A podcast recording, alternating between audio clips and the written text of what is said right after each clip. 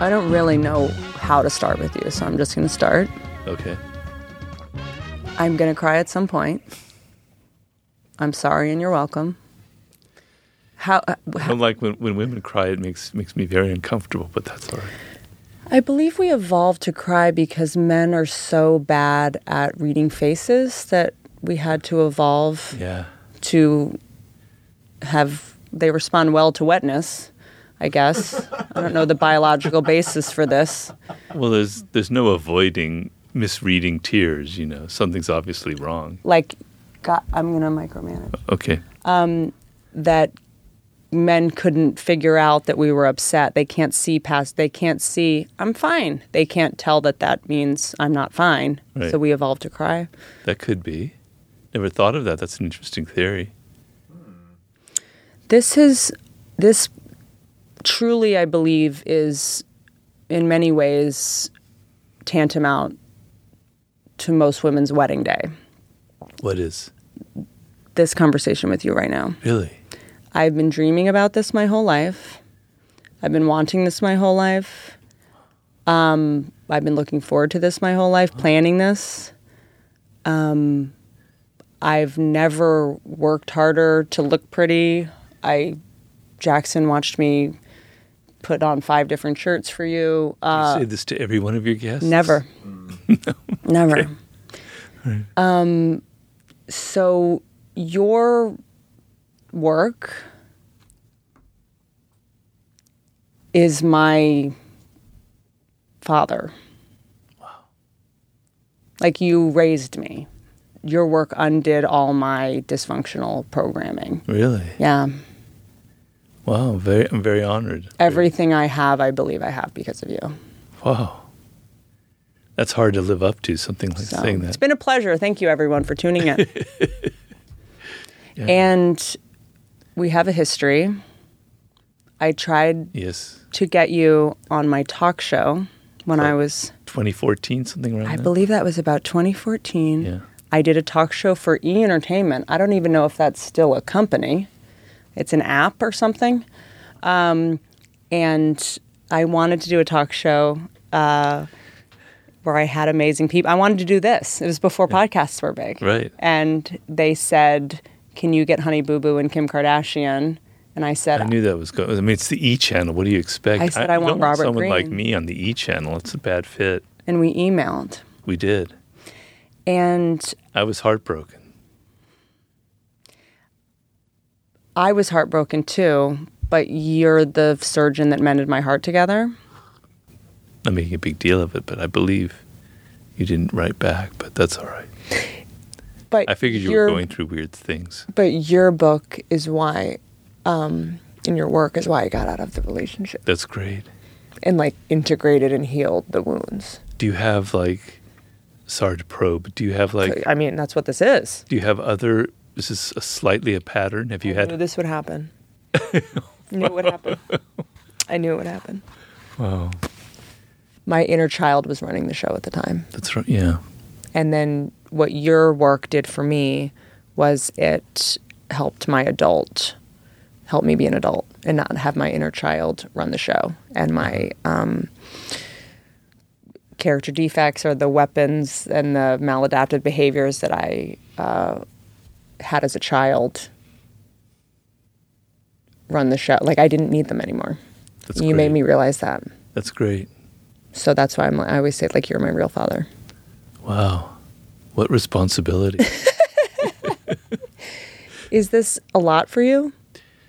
It is a bit. It's a bit much, you know, because I'm just like, You know, um, I spent a long time without any success in my life, you know, up until... Shocking.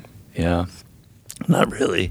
Um, and so I always have a part of me that feels a little bit kind of small and ground down by life and circumstances because I, it took me until I was like thirty-eight, thirty-nine before I had any kind of success. So I don't, you know, I have an ego as we all do, but there's a part of me that... Slight sense of an imposter or whatever you want to call it. Imposter syndrome? Yeah, a little bit. But I'm w- um, wild. But isn't the fact that you didn't make it until then why you made it so hard when you did make it? Didn't made you it need so Didn't, art. Didn't you need all that in order to be you? Oh, I think so. I think you're right. That's very, very wise of you, yeah. Because uh, Robert Greene just called me wise. Well, um, yes, because if if I had been given the opportunity to write the book ten years earlier, I wouldn't have been able to pull it off. I I needed a lot of really shitty experiences in order to write the forty-eight Laws of Power and have a lot of anger and bitterness in me. So it just was like a cloud that gathers. It's so black that suddenly mm-hmm. it's going to pour out. So that was me at the age of thirty-nine. This is such an interesting moment because with you, I can't get away with anything. This is what's happening with you. It's it's a little bit it's a little bit difficult sometimes because people think that I'm looking through you at every moment, like I've got X-ray eyes that I'm seeing into your psyche.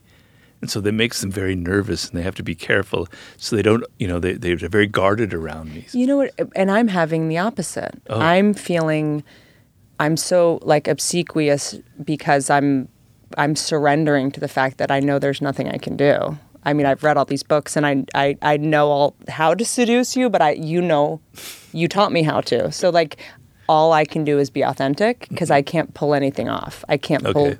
you know. So That's there's good. This relief of just going, oh, the the mask is off. Okay, that's good. There's something like I, I feel like I'm in a flow state with you. Yeah, well, I, I feel don't, the same way. I mean, I'm very relaxed. I don't have to try to do anything because you'll see it. Yeah, I'll see through it. Yeah. So, in, you also taught me the biggest shift I've ever had in my life is understanding that body language is more important and behaviors are more important than verbal. Most definitely. I think that is maybe the biggest problem we have as human beings. Definitely. We're so language-oriented. We think that when people, we're, we're like conditioned to believe that people say something, there's sincerity and honesty behind it, when in fact it's often the opposite. People are using words to disguise what they really feel. Mm-hmm. Oh, you look great. Your screenplay is wonderful. Mm-hmm. You know, you've lost so much weight. But do I look great? Yeah. No, I was just joking about that. Um, so, um, you know, and I felt that way since I was a kid. Like, that sort of like was my spirit growing up. Like, because the adults around me seemed so insincere and hypocritical. Mm-hmm. They were always wearing a mask. Always. But the body doesn't lie. No. Words lie all the time, but your tone of voice doesn't lie. Your eyes, the how open they are, the how your skin moves up when you really smile or you don't smile, your posture, and then your actions and your behavior. You can't lie with those things.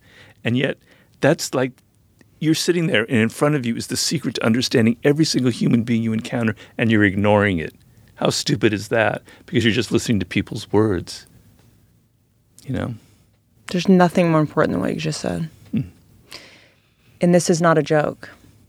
Is plastic surgery going to make that less potent?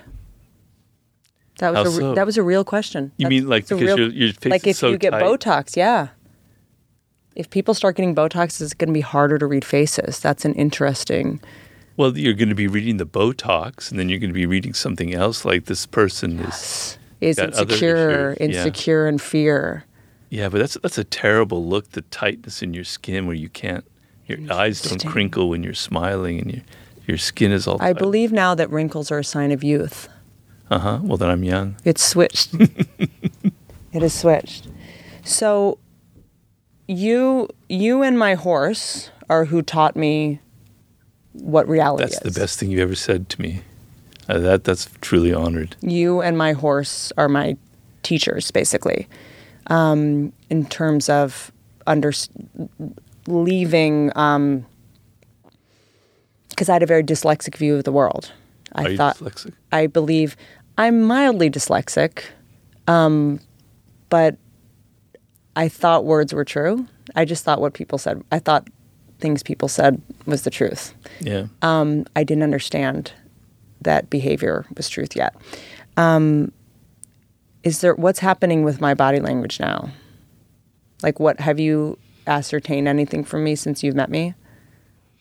Cause I'm, I'm, I was so worried I was going to be unctuous with you uh-huh. and like, just like puke up compliments?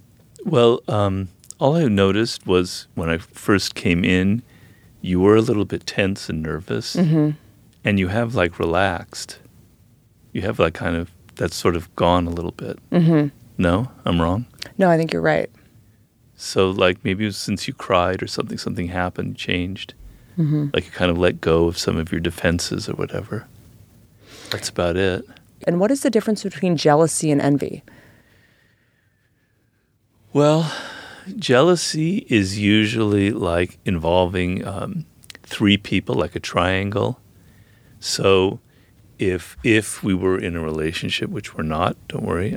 Um, don't panic. And there's a third person there. Well, and because your wife is also my hero, so it's it's a right. wild, this is just a wild confluence of okay. my dreams coming true. So if there was a third person there in this triangle, and he was making moves on you, and you were kind of falling for him, I would be jealous of him. But envy is something larger than that. You don't just envy someone because somebody that you're interested in is interested in them. You envy their position, their power, their success, their good looks, and all of those things. It's not it's not necessarily a triangular thing. Mm. You can be envious of one person, right? Not because there's a third person involved. I mean, it's a fine distinction, and in the English language we use the b- words interchangeably, but I love the word envy because it has a really old um, mm. etymology. Mm. Um, you know, it comes from the word invidia, which means the evil eye in Latin. Wow. So, because envy has this something, kind of something with the eyes. When people are envious, they shows up in the eyes. So I like the word envy, but... Is there a plan to download your brain into a computer? Not I'm that, not joking. Not that I know of. Should we... It'd be Lex, frightening. Lex uh, Friedman was on the podcast a couple... Like, he's, you know, does that, the A I for Tesla, like, and is working on the Neuralink. Like, we should download your brain. Is this real, or is this like... Are we in a simulation? No, but I mean, is this a real thing? Yes. Really? I think it's, it's like... going to be in our lifetime. Oh, it's not yet, though. Not yet, but you would be the first if... if. Well, that would be... You know what would be interesting about that? That would be like a form of immortality. Yeah, that's what I mean. Instead of being like Walt Disney and having your body frozen... That's right. You'd have your brain live on. Of course, you right. wouldn't be conscious. Because we need to download everything that's in your brain. Uh-huh. For infinity. Oh, God, I don't know if you'd want everything in my brain. That would be kind of... Uh, the hippocampus. I want the whole hippocampus. Yeah. Because all of the, you know, and I think that the reason you have unlocked my power, what your work does is it shifts all the things we've been told are our weaknesses are actually our strengths. Yeah. And you also, you know, women are told they play games and that they're... Um, tricky. Yeah. And... Who doesn't play games? Who isn't tricky? Why wouldn't you? Yeah. You know? It's just... If you're going to... Just be the coach. If you're going to play games, just be the coach, I guess. Right. And that's you. And um, and that's just so fast. Because in The Art of Seduction, I remember, like, I started... I, I'm known for yelling on stage. I'm known for screaming on stage. I started talking less loudly when I read The Art of Seduction. Oh, really? Yeah. Well, maybe it's better that you yell on stage. Well, I yelled because I wasn't heard as a child. Oh. And then I read your book, and it was like, oh, you let people come to you and you talk right. quieter. Right. And when you're seducing someone... Wow. You want them to sort of lean in and have them come to you. Sometimes I get the feeling that people like you know the books better than I do. I've kind of uh, probably, probably, probably. That's fair. Well, you know, or is um, that are you seducing me? That's exactly that. You're seducing me. That's such a seductive thing to say. You're so charming. Should we be afraid of charm? Is charm a red flag in a person? It depends on the person itself. Mm. You know, um, so there's charm where it depends on where it's coming from and from the individual. So. Mm-hmm. The weird thing is that really malignant narcissists can be very charming, mm, right? Yeah. Because they've learned from a very early age that this is the way to get power, this is the way to get attention. Mm. Narcissistic feed is by pretending that they're interested in your in you and your ideas and your thoughts and your life. And they can be very good at they're very good actors. Mm. Narcissists are consummate actors, which is part of their power. But it, it, there are people out there who are charmers, who are have genuine empathy for other people, mm. you know? And I talk in The Art of Seduction about that woman, Pamela Harriman. Right. She was, you know, someone who was a real people person. I hate that expression, but it's mm-hmm. true. She had genuine love for people, and she wanted to kind of give them what they needed. Or Benjamin Disraeli, I have the talk. I talk about him in that chapter. You know, he actually had a tremendous love for people, and he wanted to help boost their egos because he knew that's what they needed. They needed validation and they needed recognition. So it depends on where you're coming from, which is the truth for all of my books. So people blame me for all of the nasty, manipulative, psychopathic people in the world. They think that I've trained them to be like that through the forty-eight Laws of Power, The Art of Seduction. But you bring your own weaknesses and weirdness to my books, and they, they're kind of a mirror I hold up to you. Yeah. And it, and for people who aren't like that, they use the, the book in a much different manner. So charm can be something very beautiful because there's so few people who are truly charming in the world. Hmm. Right? Yes. I think we like to be around people like that because they make us feel better about ourselves. But it just depends on how you come to it. It's so interesting. Like, I've heard, like, do you feel n- like people blame you for powerful people being effective? Well, you know, I don't get as much blame as I probably should.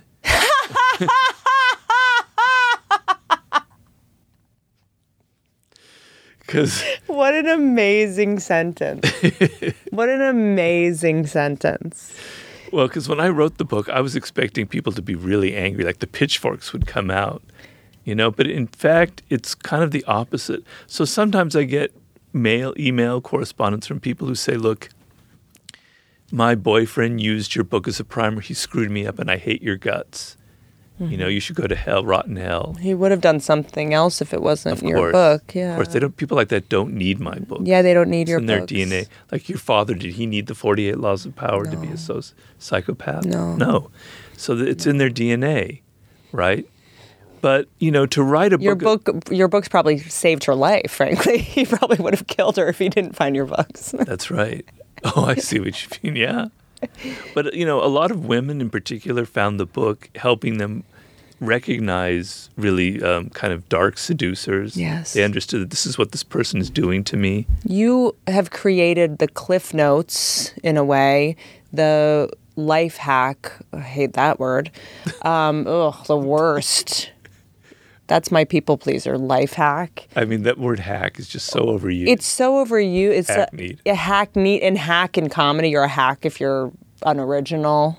Uh-huh. You say yeah, that right, person's right, a hack. Right, like I, right. That's such a trigger word for me. Right. Um, but yeah, you gave us the manual to be able to identify predators mm-hmm. and vampires. Right.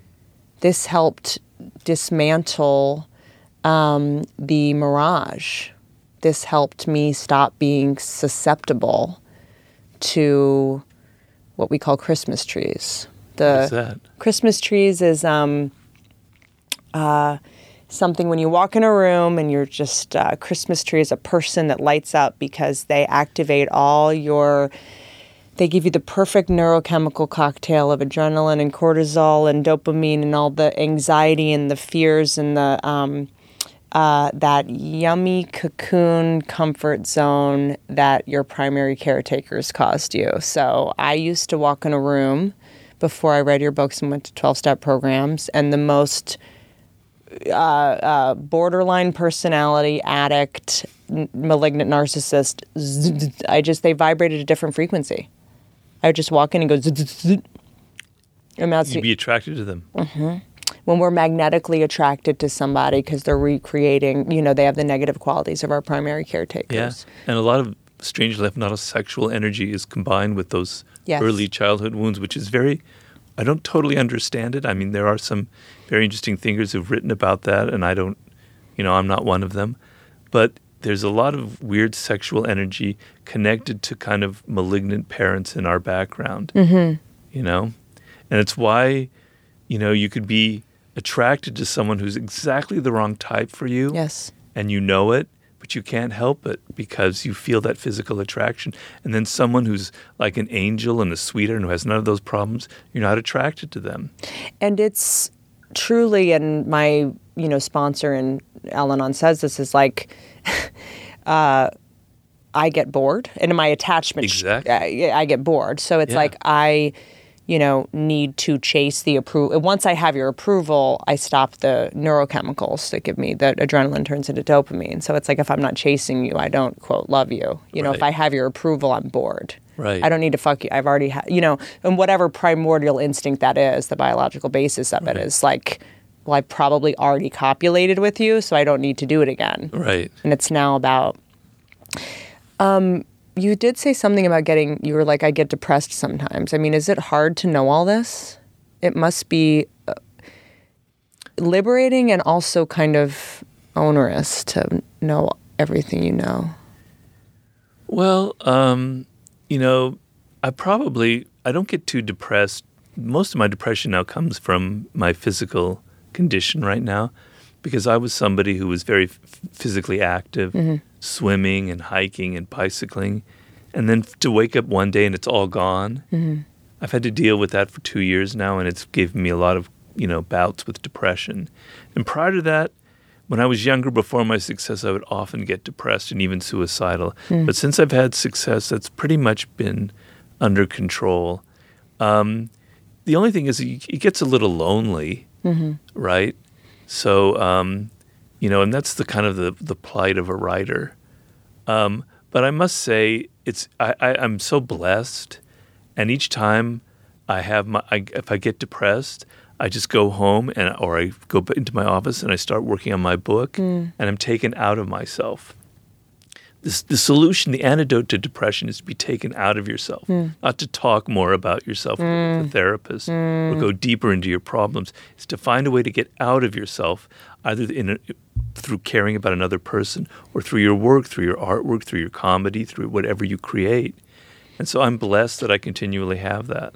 And I wonder, that is... Um probably why in twelve-step programs service is such a huge part of it, yeah. is that um, service keeps you sober, is doing something for someone else. Right. Very much so. Fascinating. And did they just implicitly know that, Bill W., who created the twelve steps? I wonder if they just stumbled on that. Well, I think it's kind of elemental wisdom. Mm. I mean, I don't, you know, and there's a lot of therapists and great writers who've written about that. People like Viktor Frankl, mm. who wrote um, Man's Search for Meaning, which is a wonderful book. Mm. Recommend, do you know that book? I know it, but I haven't read it. He was. I only read your books. I don't, really? I've never, like, I can't, I've maybe read like three other books. I'm fine. And I and I was miserable the whole time. You've read your book. I've read my. I, I. You know what's interesting? I had a really. Do you read your audiobooks? I read one audiobook. I had a really hard time reading my own book. I couldn't oh. read because I was too busy trying to improve it. I was like, ah, oh, fuck. I was beating myself up, and my um, oh. chronic perfectionism came up so much. And oh, I, you're a chronic perfectionist. Mm-hmm. That's a good quality. Yeah, you know, it served me pretty well. I think I'm finally at the point where. It's benefited me. I, I keep it. Um, it's a maladaptive behavior that serves me really well, and I think I've gotten rid of the emotional perfectionism that is not serving me. And the feeling of being abandoned and, uh, is like the worst feeling. Like you're going to die. You feel like you're you're choking on yourself. You're, and you might you might die yeah. if you're abandoned, yes. like quite literally. Yeah. And then. Uh, you know, historically, our monkey brain is if you were alone in a tribe thousands of years ago, you would die if you yeah. don't have people nearby. Yeah. And so um, I think a lot of it is you're anticipating the end of something. Mm. And it's like um, what masochists do. Mm. They anticipate the pain that's coming. They want the pain, and then they can sort of manage it that way. So I know the end is coming. I know this party will be over. I know this this experience. I'm in Paris. It'll be over in five days, and I'm back to L A. Mm. I know the end is coming. I can't vacation. I'm miserable on vacation. You are? Yep. Well, we have a lot in common. I know. That's the nicest thing anyone's ever said to me. Um, I go on vacation. I think to me, the vacation is the planning of a vacation. Yeah. Um, the looking forward to something, but when I get there, it's just, I'm disappointed. Are you disappointed a lot in life? or in situation? Well, nothing is ever going to live up to our imaginations. No. And I'm very grateful that I have a great imag- I have an amazing imagination. Are, are you kind of romantic by nature? Do you have a kind of an idealistic, I think I romanticizing to, um, nature? I think Not I, in a bad way. I don't mean that negatively. I think no. I, um, I and even if you do, that's okay. So I will put people on pedestals and I will romanticize people and I will fill in the blanks with my own projections of like what I had to do with my parents growing up of yeah. like I had to fill in the blanks to yeah. make them heroes. Right, right, right. I'm a writer. Yes, you are. So I like write T V and comedy. So I will um, make you, I will make nonfiction fiction um, to fit whatever will, to fabricate whatever will soothe me and make me feel safe. Right. So I guess, is that mean romantic? I don't mean the word romantic. It's it's more like you're idealizing things. You're kind of, you're mad, you're fantasizing a lot about what things should be. And then when you actually encounter them, you're sort of disappointed. I've been like that most of my life. I think after, now I'm in a radical acceptance and forgiveness. That's good. And everything is exactly third step and um, twelve step of everything is exactly as it should be. And there's no need to romanticize anything anymore. I think for me, romanticizing was a survival mechanism. And you can control that? Mm, I It took ten years of some brain reprogramming. Really? Like I think when we romanticize, that's a tool we use to self-soothe. It's an anesthetic. And now that I've largely gotten a lot of the things that I wanted and healed a lot of the invisible wounds that were causing me the pain. So I don't need to romanticize as much anymore. Okay. Okay. Well, I mean, I think I, I tend to do that a lot. Mm.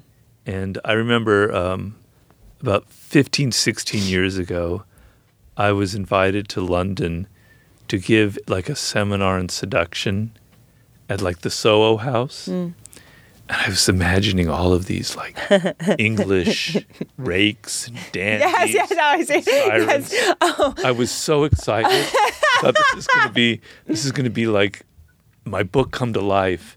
And I just imagined it, and I kind of totally. And then I got there, and I hope none of the people who were there are listening to this. I doubt.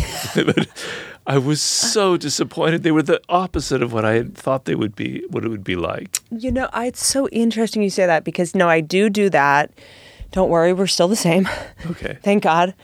Um, I I do, like, I was doing, I was touring this past weekend, and I was doing shows outdoors in Denver and in Connecticut and in New Jersey. And in my head, I painted this picture of it being outside on like Shakespeare in the Park. Like there was a stage and there was green and I showed up and it was a parking lot yeah, yeah. and there was dumpsters and human shit. Really? And people outside in masks distanced and cars were driving by. It was like at the corner of a freeway and cars were honking. All the people that didn't buy tickets to the show were honking at me and ruining the show going, wait, nay. And I'm like, you didn't buy tickets and now you're ruining the show you didn't come to. Wow. I feel relieved. I don't feel disappointed. I feel relieved. I'm like, ah, oh, okay, I knew it. I was right. Okay. It's almost like the Damocles sword isn't hanging. It's fallen, so I don't have to worry about the Damocles sword falling. Okay. So I feel a little bit of relief instead of disappointment. When someone disappoints me, I'm like, whew, the shoe dropped. Yeah. Now the shoe can't drop. Okay, that's interesting. Yeah, I don't know if I'm quite at that point yet. Maybe I need to go into your program. You're at a more, because you had a more messed up childhood than me, you're further advanced than I am. Whatever. Alcoholic parents, don't mean to brag, but yeah. That is my big... You know, for a writer, who could ask for better material than your own childhood? I have such, I have, I'm working on this theory that bad parents are the best parents. Oh, they are. I can, I can. They give you adversity and you're able, the people that I know that had like, quote, loving parents that were attuned to them are the, are messes. So, you know, children are kind of magicians psychologically mm-hmm. because when you're a child, you're so weak and you have to deal with your own weakness mm-hmm. and your own vulnerabilities. And children are very willful and strong in their own way. And so when they have parents who ignore them or who are abusive, they find a way to somehow compensate for mm-hmm. that.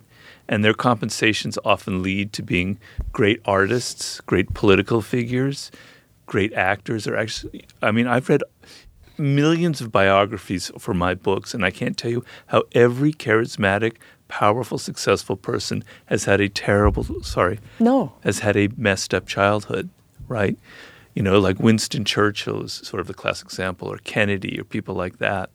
Um, the more deficient your parents are, the more proficient you become. You have to compensate for it. You have to find other ways of dealing with this problem, and you you compensate in ways that, cr- over the weakness, the, the wound, you build something kind of some sort of strength.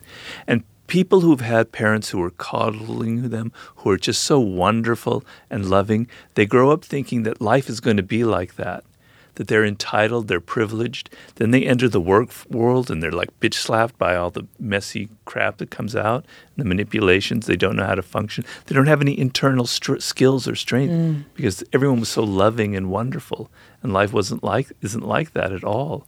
So I think it's a it's a blessing in disguise.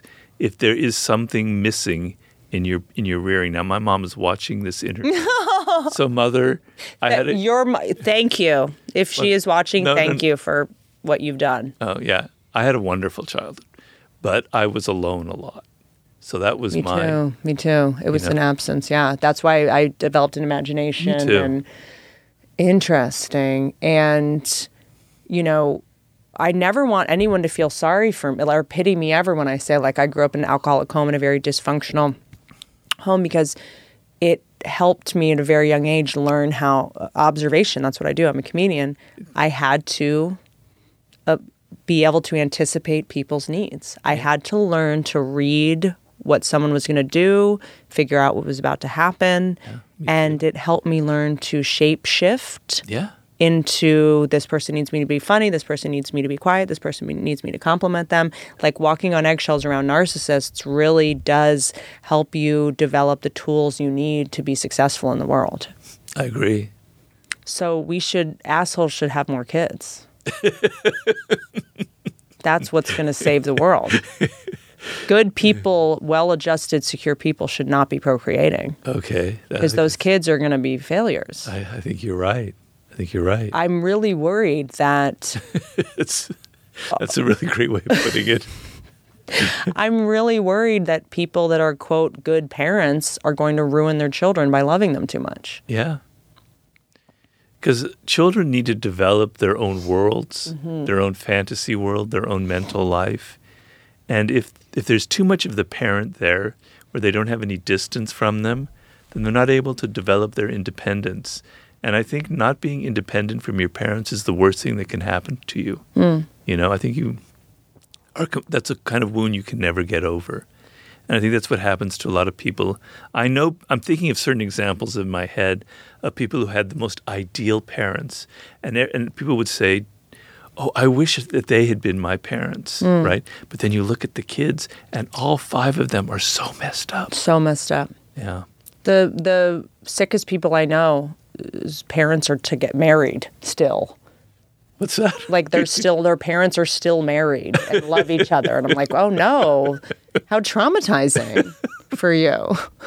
I mean, that's that's what it is. Like you didn't get any tools in your, to- your toolbox is empty. Yeah. You know, I left a very um, chaotic, you know, uh, primary caretaker environment Uh, that was bifurcated because they were, you know, obviously divorced, uh, with a toolbox full of tools, full of every kind of dangerous situation I could possibly be in. I didn't quite know how to use them properly until I read your books, and it all had oh. had to congeal, you know, it all kind of had to, you know, make sense. Um, and you're making me think a lot about, like, cancel culture is such a gross, like, it's just such a, like, ugh. I, I just get a lot of negativity at me because I'm very triggering to people. Really? Yeah. I think it's maybe because you're so smart and you're, and you don't take bullshit. You kind of see through people a lot. And you're kind of, you've got that, that air about you, that edge. I'd hate me if I was insecure. I'd be triggered by me if I was someone else. I'm like, and I think ambition on women is really unsettling to people. It is. Yeah. Ambitious is the dirtiest word you can call a woman. Yeah. It it, it upsets people, I think, that I uh, am ambitious. Yeah. I think a lot of um, men, not that I'm like Mister Sensitive Guy here, but I think a lot of men need to go through a kind of a process, a mental process, mm. where you think, if I were having to put up with what women put up with, I would be so angry. I'd mm. be, it would drive me absolutely crazy to be continually judged by my appearance, to be sort of disdained for showing my ambition, for all the things that we kind of just take for granted. You could just imagine for a moment what that would be like. You would really understand, you know, how how horrible and how difficult it is and how it's pervasive and how you have to live with this every single day. But we don't. We don't think about that. We just sort of put our own world onto you and we imagine that, you know, everything is great. But that kind of stepping into into what it must feel like. You know, like when people... It doesn't happen because I'm a man, but if people like are judging me about my appearance or my clothes, it gives me the creepiest feeling. I hate it.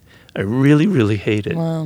You know, I want to say, go fuck off. I don't care what I look like. I don't care if my hair is like this or I have a booger in my nose. I don't care. That's all I care about. Yeah. Well, if I had to go around thinking like that, it would drive me up a wall. Yeah. To constantly having that mirror put up to me about my looks, you know?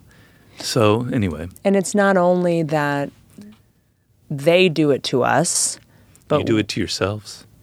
Other women do it to yeah, and ourselves. Mm-hmm. I do it to me. Yeah, I catcall myself. Really? Mm-hmm. I walk by a mirror and I go ugh, or I go like good job, or I go like crow's feet. Yeah, you're getting jowls.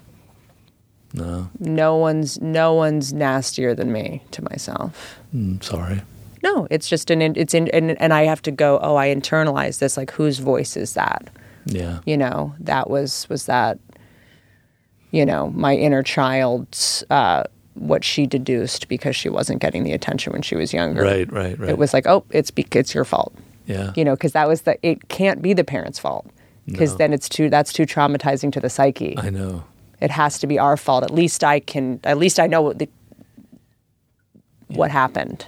Yeah, there's a famous psychologist who analyzed that very in great depth. He called that the moral defense. Mm. And the idea that your parents mm. are at fault makes you very frightened because you depend on them for everything. So what you do is you find yourself at fault. That's your, your defense of it.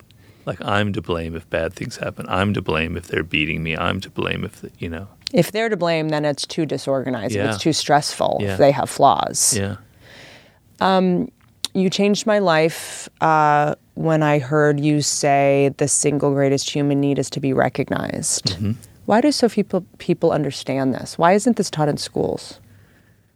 Why isn't there a Robert Greene class in schools?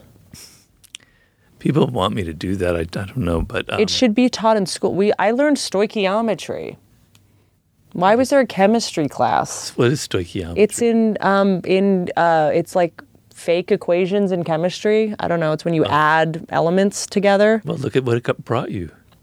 That's a good point. Um, um, well, like, y- you know, um, if if you could just think about yourself for a moment, you would un- love to.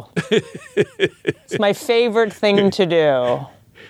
Um, you would understand this. So you yourself want people to recognize you. You want attention. You love it when you hear you're in a crowd and you hear someone say your name. Mm. Your ears immediately go there. It's the narcissist in all of us, right? You want attention. You crave it. You craved it since you were four, three years old from your parents, from that moment when your parents started to put some distance between you and them, when you were being weaned, et cetera. Mm. How do I get attention? I need it from my siblings, from my parents, from my teachers. You want recognition, but can't you make the step and understand that that's what other people want? Mm. That's what they want to feel validated. They want to feel the light shining on them. And so instead of always trying to be... That's why I let you sit in my chair today. Is this your chair? This is normally where I sit. I'm sitting normally where the guest sits. Wow. This is the first time I've ever done this. Role reversal. Mm-hmm. I'm very honored. It is very comfortable, actually. Good. I like it. Good.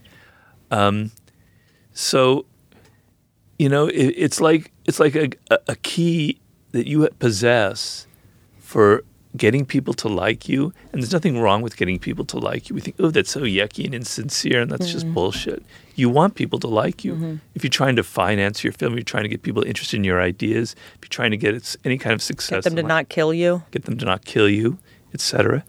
So you have to have that power and that ability. And that's the golden key, is understanding that they want attention, they want validation, they want recognition, instead of thinking about how you are going to get it. If you just put your energy and your your mirror neurons into them and thinking mm. about what they're how they're thinking, you'll unlock so many amazing things, so many powers of persuasion and influence. When we try to get someone to like us, all we do is think about how we are going to present ourselves to them. How am I going to get you to like me?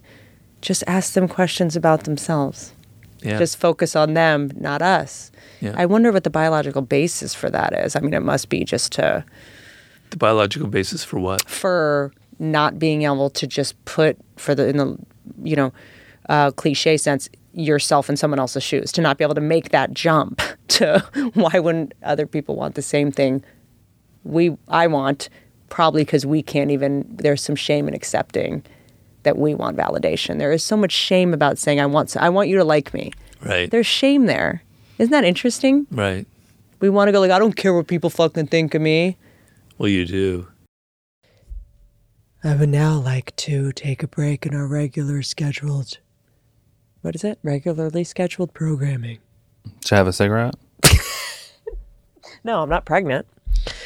Um, lots of announcements that we need to make. We're going to be at the Midway in San Francisco, November seventh and eighth at the Midway, outside, distance, no COVID, pandemic-free. In San Fran. With Taylor Tomlinson, great, brilliant young comedian who I'm jealous of. Yeah, she has bangs. And she has bangs. I had bangs at that age, too. Me, too. Because I was too, because I, I couldn't afford Botox, and I thought getting bangs would cover up the wrinkles on my forehead. I love her bangs. Yeah, they're amazing. I'm feeling very healthy, Benton. Is that a good segue into talking about HelloFresh? There's no good way to do these ads. Like, there's no way to do this. I'm without... feeling very healthy. Yeah.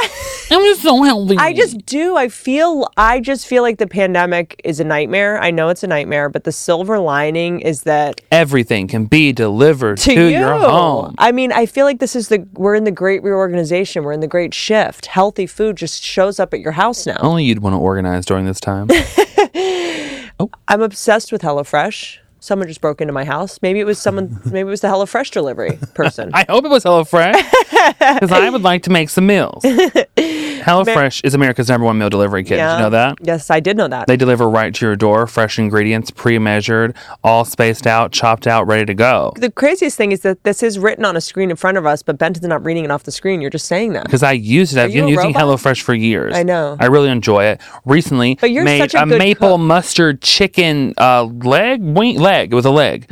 And it was delicious. There was potatoes. There was green beans. But to explain to people that are listening, that are like trying to fast forward through the ads, what that even means. What that means? It means they sent me a box full of delicious meals, I'm ingredients just saying, if you're, prepped out. If you're listening to this podcast, you're a podcast listener, and you hear ads all the time. HelloFresh, I've heard that on a lot of other podcasts. Why should they order today, Benton?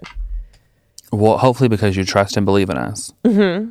And also and we because don't f- it's so easy. Easy. That's I it. literally Easy. made Tuscan you chicken bacon-filled ravioli. Did you know that existed? Stop letting grocery store lines steal your life. That's what it is. Cooking takes your serenity in your life. It's not even about that. HelloFresh. Cooking is fun. Okay, oh. That's the whole point of HelloFresh. Oh, sorry. It's a great time. And they make sorry, it really I'm easy. I'm a feminist and you're Do you not. know what sucks? What? Prepping cooking. Yes. I don't have a team like Rachel Way to put salt in bowls for me. I have to do it all myself. And I do do that. And HelloFresh, they do it for me. Yes, they do it, it feels all. Like I'm walking into my own studio kitchen. Handled. It's like the new, it's like the better version of Lunchables. Yeah, I Remember make that, Lunchables? I make that delicious food, I eat it, and then I break the plates and throw them away because I'm not doing a dish. a dish. I'm not doing a dish. A dish, the one I own. That's all I can afford.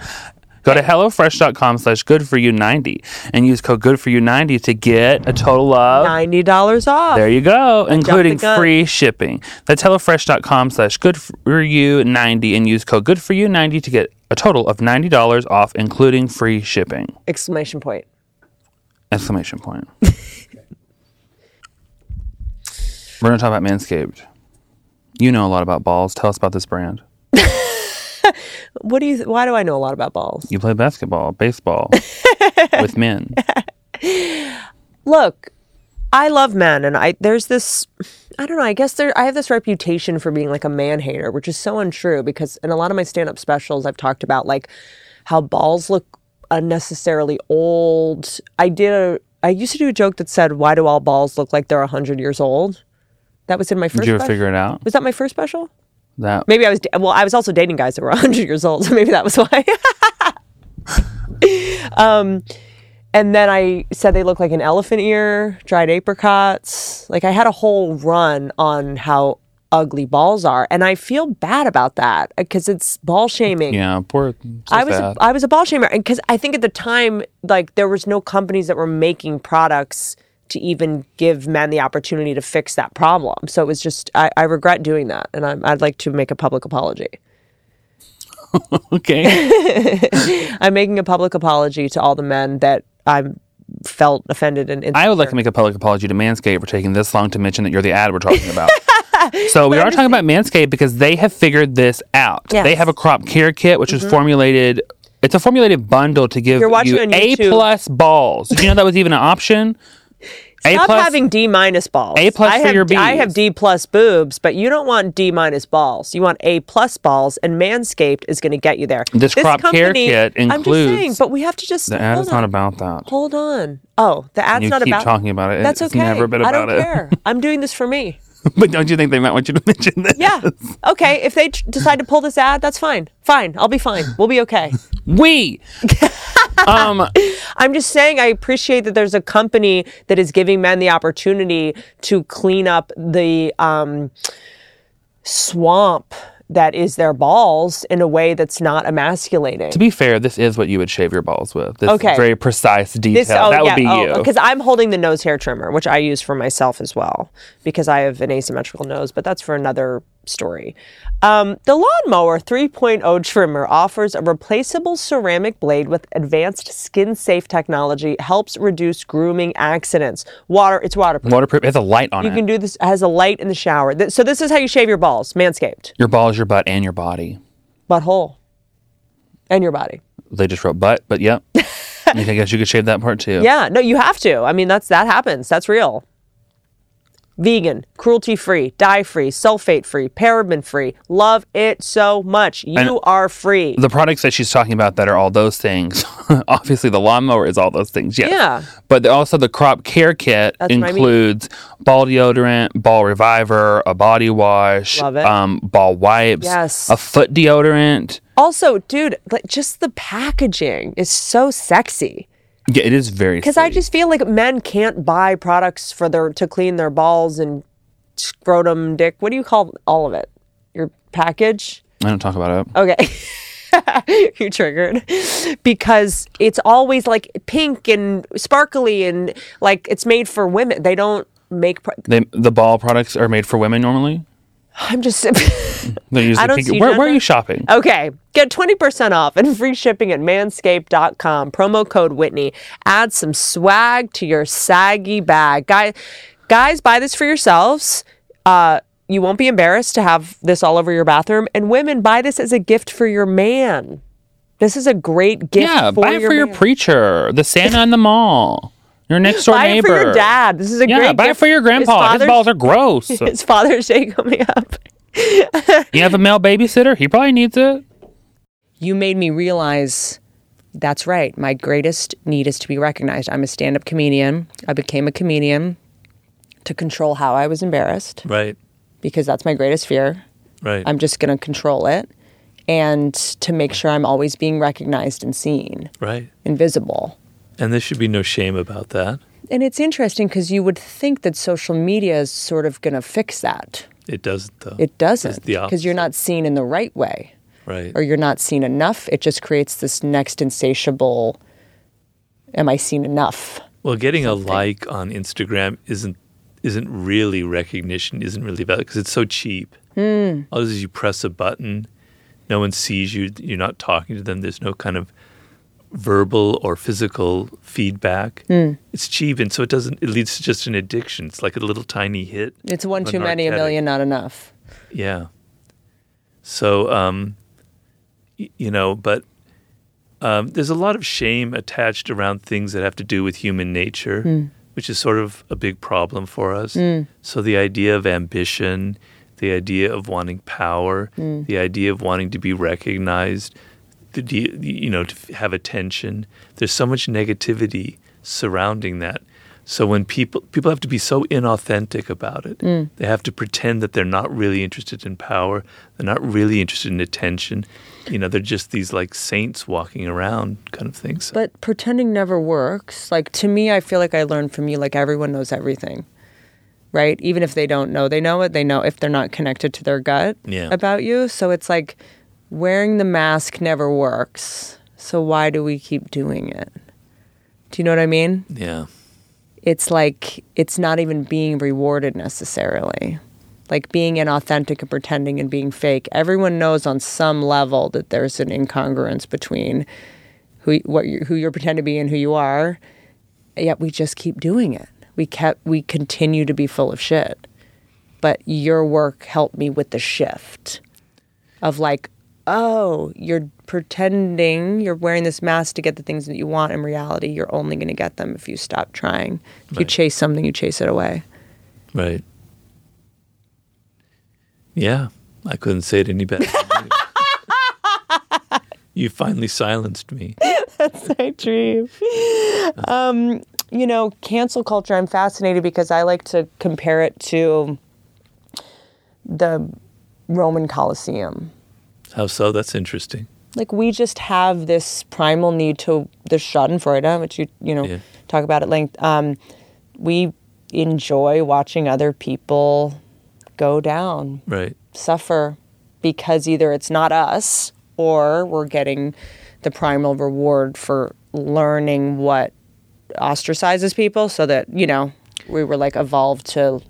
Like what? Like when you want to see a car, you gotta look at a car crash. You gotta look at a car crash. You can't not look at a car crash. Yeah. And I think that's part of our uh, dopamine reward system, rewarding us to educate ourselves on plight.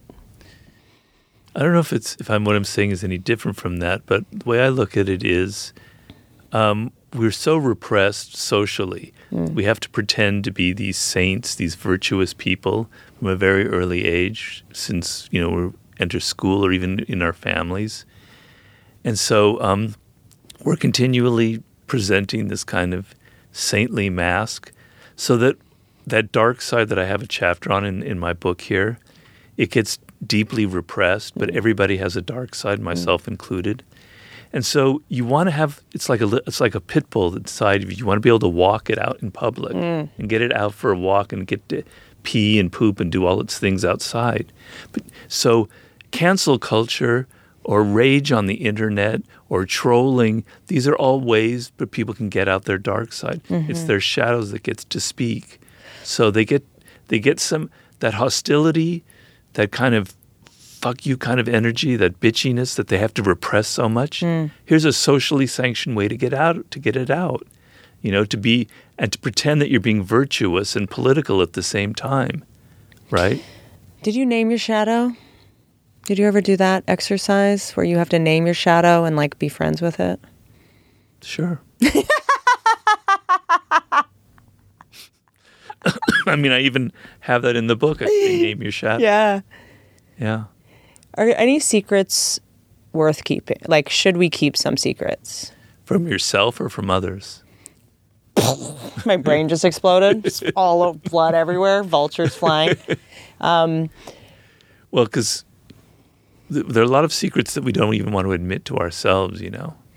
And sometimes you need illusions about yourself that are healthy. Mm-hmm. So if you knew all of the truth about your own motives, mm-hmm. it would probably really depress the hell out of you and you'd kill yourself. Right. So it's good to Denial, have... Denial, is that the same? Like, I know that in my family there was sexual abuse in children, and I think a lot of us just, it's like... it's just in a box.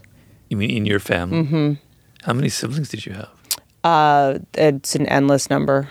of illegitimate ones. So West Virginia. I, yeah, have it yet. Yes. Sorry, yes. I don't mean to insult no. West Virginia. Oh, I, okay. Since you said that, and I'm happy to bring it up, I made jokes about uh, being my ancestry being from West Virginia on a talk show about a year ago, um, and I had to go to West Virginia and apologize. Oh, really? Because West, and the joke was about how our the ancestral trauma of being from West Virginia and the coal mining in my family, uh, we are um, so and basically being barefooted in hollers in the because the terrain of West Virginia hollers hollers hollow, but we could say holler.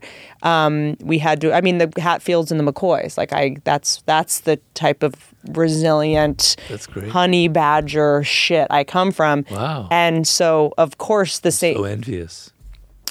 I, f- I have that Scotch Irish. It's our Vikings, really. Scotch Irish were kind of our Vikings in a way, right? I guess. Hmm. Maybe I'll get canceled for this. This might be my cancel moment.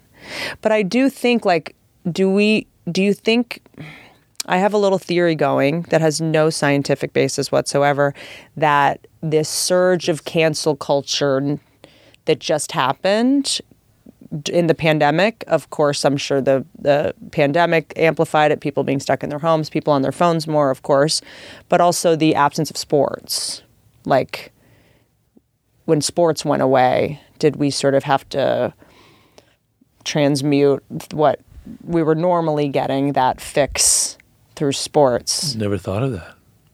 I mean, I'm somebody who loves sports, and I know that I went through massive withdrawal symptoms, mm. you know, because May was a time for Lakers, yeah, getting all revved up and getting my testosterone. Yes. It was nothing. And that's in had, sport, your love of sports, it's testosterone, but it's also the primal tribal pitting against each other, yeah. My team winning, losing. Yeah. But so you're thinking like men, because I don't know if women went through that, or am I being sexist? That's a great point. No. Um, Biology is sexist. It's not you. Yeah. Um, but interesting. So you're right. So that was like, that led to cancel culture. I don't I was just, the... No, I, it's it's it's not a. It doesn't hold a lot of water. Yeah, that's one thing I'm not, I'm not sure about. But I'm Sorry. just look. I'm pitching chapters for your net. The Sublime. There's okay. no, so this was not Sublime. Fair enough. Okay. We'll move no, on. But I do. I'm I'm. There's this um event called Calcio Storico in Italy every year. Calcio. Calcio Storico. Calcio. It's Calcio. M M A. Calcio. Yes, I do not. I do not speak good Italian. I just hosted a podcast on Silvio Berlusconi, and I had to have a on Silvio. How fascinating! I did, yeah, I did. Who the, did you interview? Um, it was it was for Wondery, and it was I narrated the. Uh, What's Wondery? Wondery is a podcast network that does. They did this thing called Dirty John, which is about this uh, guy that was a con artist who. Oh, I love it. Uh, and then it was so, so it was like a ten episodes, and it was like a documentary series about Silvio Berlusconi. I narrated it. Wow. I know. He's amazing. What a character. Fascinating. Fascinating. Another Donald Trump father figure for Truly, you. truly. And Putin, he's really good friends with Putin. Oh, yeah. And, you know, you know, can I tell you something that might interest you? Yeah. I had some Russian movers at my house recently. Uh-huh. And uh, I was like, where are you guys from? They said Russia. And I was like, can I ask you about um, Vladimir Putin? And they were like, who's asking? And I was like, no, no, no, no bias. No, I'm not, a, I don't think you've, you know, I'm not blaming you for right, the fall right. of democracy. Don't worry, like, I'm biased. I'm neutral. Like, I'm a comedian. I'm an anthropologist. I'm not going to be emotional about it. What do you guys think of Vladimir Putin? I'm just so curious. Right. How would I know? And he goes, two guys, they go, oh, well, we all fully believe that the Vladimir Putin that we see in the media is an actor with plastic surgery that was given plastic surgery to, like, they all believe that over there. Like, it's not even a... Are you sure about that? Are you sure it's not like two weird guys? These were Russian movers. I mean, take it with a grain of salt. Yeah, but he, but that's what's the word on the street is they all go, oh, well, that's not really him. Like, they have sort of all accepted that it's an actor. Uh, that's what happens from living so many years in Russia and the Soviet Union, where you don't have no connection to reality anymore, and you believe anything because your life is so filled with misinformation. But it's I mean, also, it's also. I, I could show you photographs on my iPhone with Putin. He's real. He's not. He's not an actor. Mm-hmm. He's there. I have people who've met him, who've talked to him. But I mean, he's still alive, but there's someone that looks younger that had plastic surgery that's like his double. Oh, come on. I know. People watch too many movies. Remember Dave? Remember the movie Dave? Yeah. It's like yeah. that. And uh, it fed into my, uh, the conspiracy theory for me because there was some Polish leader who died in a plane crash and his twin took over for a while, his twin brother. And so I was like, that is so fascinating to me. Yeah. Because also Vladimir Putin, there's that video of him doing horseback riding without a shirt on. Yes. And Taekwondo. And there's all these people that he's fighting with that are acting like he's beating them, but yeah. he's not. Yeah, but that's him. So he does create this surreality sure, anyway. Playing, he's playing ice hockey and making goals left, right, and stuff. And everyone's like, he's in the Truman Show. I mean, everyone's pretending, yeah. you know. So Calcio Storico, Calcio? Calcio. Calcio Storico, it's in Florence. It's um, bare-knuckle boxing yeah. meets football. And it's basically M M A. I mean, it's M M A mixed with football. Wow. And it happens once a year. And there's the only rule is no two-on-one. The only rule is no two-on-one. These are not professional athletes. These are butchers, lawyers, doctors, and the teams are... Yeah, they don't look like professional yeah, yeah. athletes. They look like me. Well, I'm not that bad. And they do train, yeah. you know. They train, and it's... it's well, a... we scored half a point. Yeah. And it's scoring a point's almost impossible in this game because you... I mean, you're the point is to just... beat the shit out of everyone. That's right. Get out your, That's right. your testosterone. And it's the teams are neighborhoods. Oh. So it's yeah, especially tribal, and a lot of it is brothers against brothers and fathers against sons. Wow. And they, it go. I believe the um, quarters are like an hour. This goes on for like three days. Are people like getting concussions? People are just dying? being pulled off the field constantly. So if you just keep watching, like they just get pulled off, pulled off. It's like Rollerball. Have you ever seen the movie Rollerball? Yes, that's exactly what it is. But when this happens in June in Florence, violence goes down to almost zero. Oh, wow. So it's just like an interesting. Yeah. That's not catharsis, but it's. Yeah. Like they channel, so I, oh, I want to make a documentary on this, and I think someone's already done it. Um, but uh, I could never just like get over there when it happened. You've not seen one of these? No, I want to go so bad. It happens in June. Um, but so I was thinking when all of the when the cancel culture got worse, I was like, oh, I wonder what was taken away. Oh, you mean Calcio Storico was probably not, was canceled as well? No, I was at like cancel culture, like when sports went away, yeah. I was like, maybe that's part of why cancel culture went up. Or is this, are we just in a cleansing? Are we in a like a reorganization, like a, of what's appropriate? You know, we're going through a mass shaming. That's you, kind of what.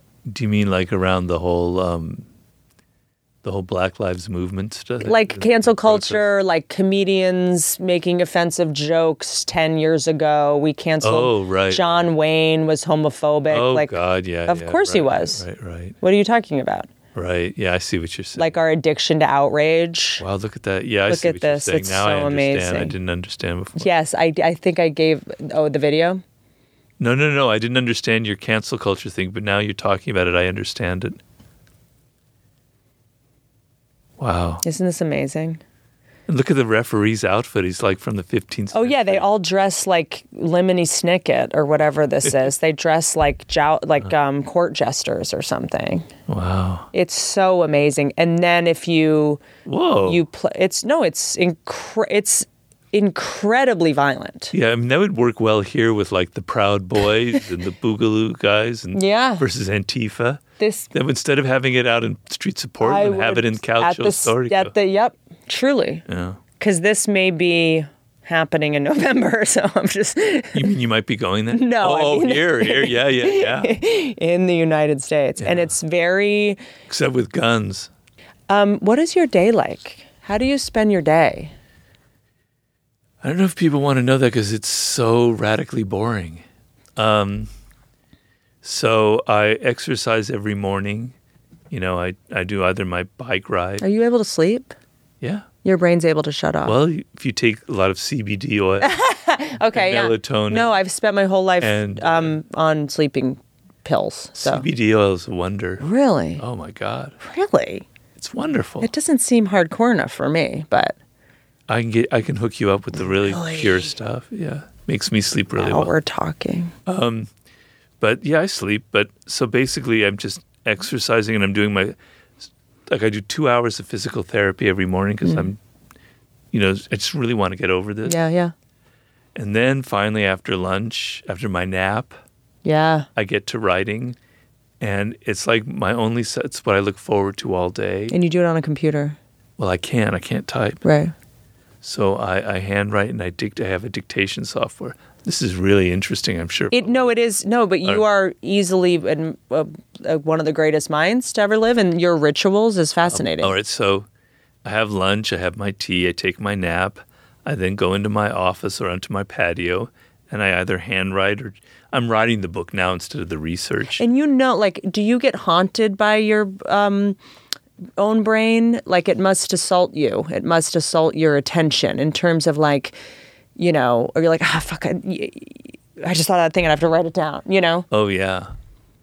Yeah, it's it's also, as I'm getting a little bit older and slower, like even in this conversation, oh, I want to remember that. I can't remember things that happened a minute ago. Me too, yeah. So I have great ideas came to me in the shower, which is usually often where they come. Interesting. And I don't remember them, so now I have to have my notebook in the in the bathroom. It drives me nuts, and I and I never know because I'm all, there's a little thing we say in comedy where it's like, if it's funny, you'll remember it, you know? Because you're like, I forgot that. That's true. That is, uh, there's some wisdom in that. Um, not that I keep saying that there's so much wisdom in you, but uh, it is a recurring theme here. But an idea that, that you, you seem to forget, it'll come back if it was really worth it. So I've learned that as well. You know, it doesn't, like the most brilliant idea for one of my books didn't just go down the drain. It eventually come back to you. But yeah, I'm, I don't know what you mean if I'm haunted by my own Like, brain. Do I just, I would imagine your brain is like, oh, I have this idea, I have this idea. Like, is it... You know, can you sort of control when you're inspired? Can you, you know, you can basically work when you're working and not work when you're not working? I get you. Can you be present as Robert Greene, just the human being? Are you, because I, I think, I mean, I'm a comedian, it's different. I guess it's my job. I, I'm just always working. Yeah, me too. Yeah, it's hard to relax. It's hard to get out of that mode, particularly when I'm building up steam. So, imagine for me, like that book took four or five, five years to write. Wow. So you've been researching, literally read over three hundred books for that. You've got everything organized. Mm-hmm. And then you start writing it. And then as you get deeper and deeper, it's all you think about. Your brain mm. is like pickled in this fucking yeah. stuff. That's all you can think about. Yeah. And it's good because ideas will come to you left, right, and center, but you can't turn it off. So I knew, I know what you mean now. Yeah, that's true. Is love real? Yeah. I mean, uh, as real as anything is real. Mm-hmm. I mean... um, you know. We're in a simulation. um, yeah, I mean, it's hard... Do you say I love you? Hmm? You say? Do you say I love you? To my wife? Yeah.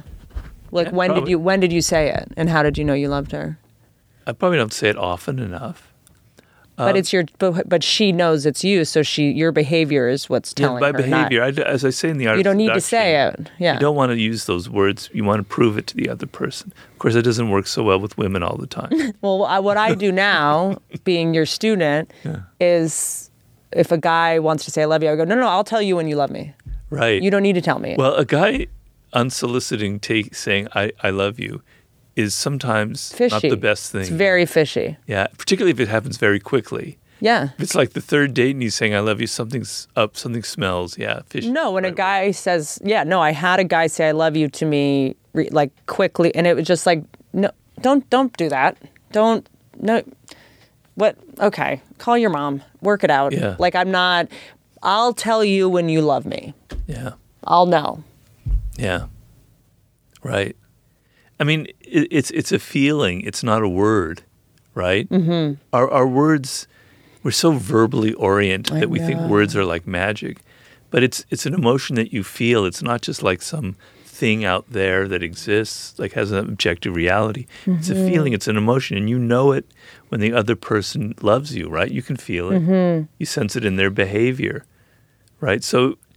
Saying it is often a form of manipulation. Mm-hmm. Not always, because sometimes, particularly if the other person is depressed or they're feeling unloved mm.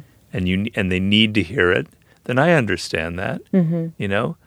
I mean, what I've learned in my books, but I've also learned in life in general, is to really forgive people for their for their flaws and their and their problems.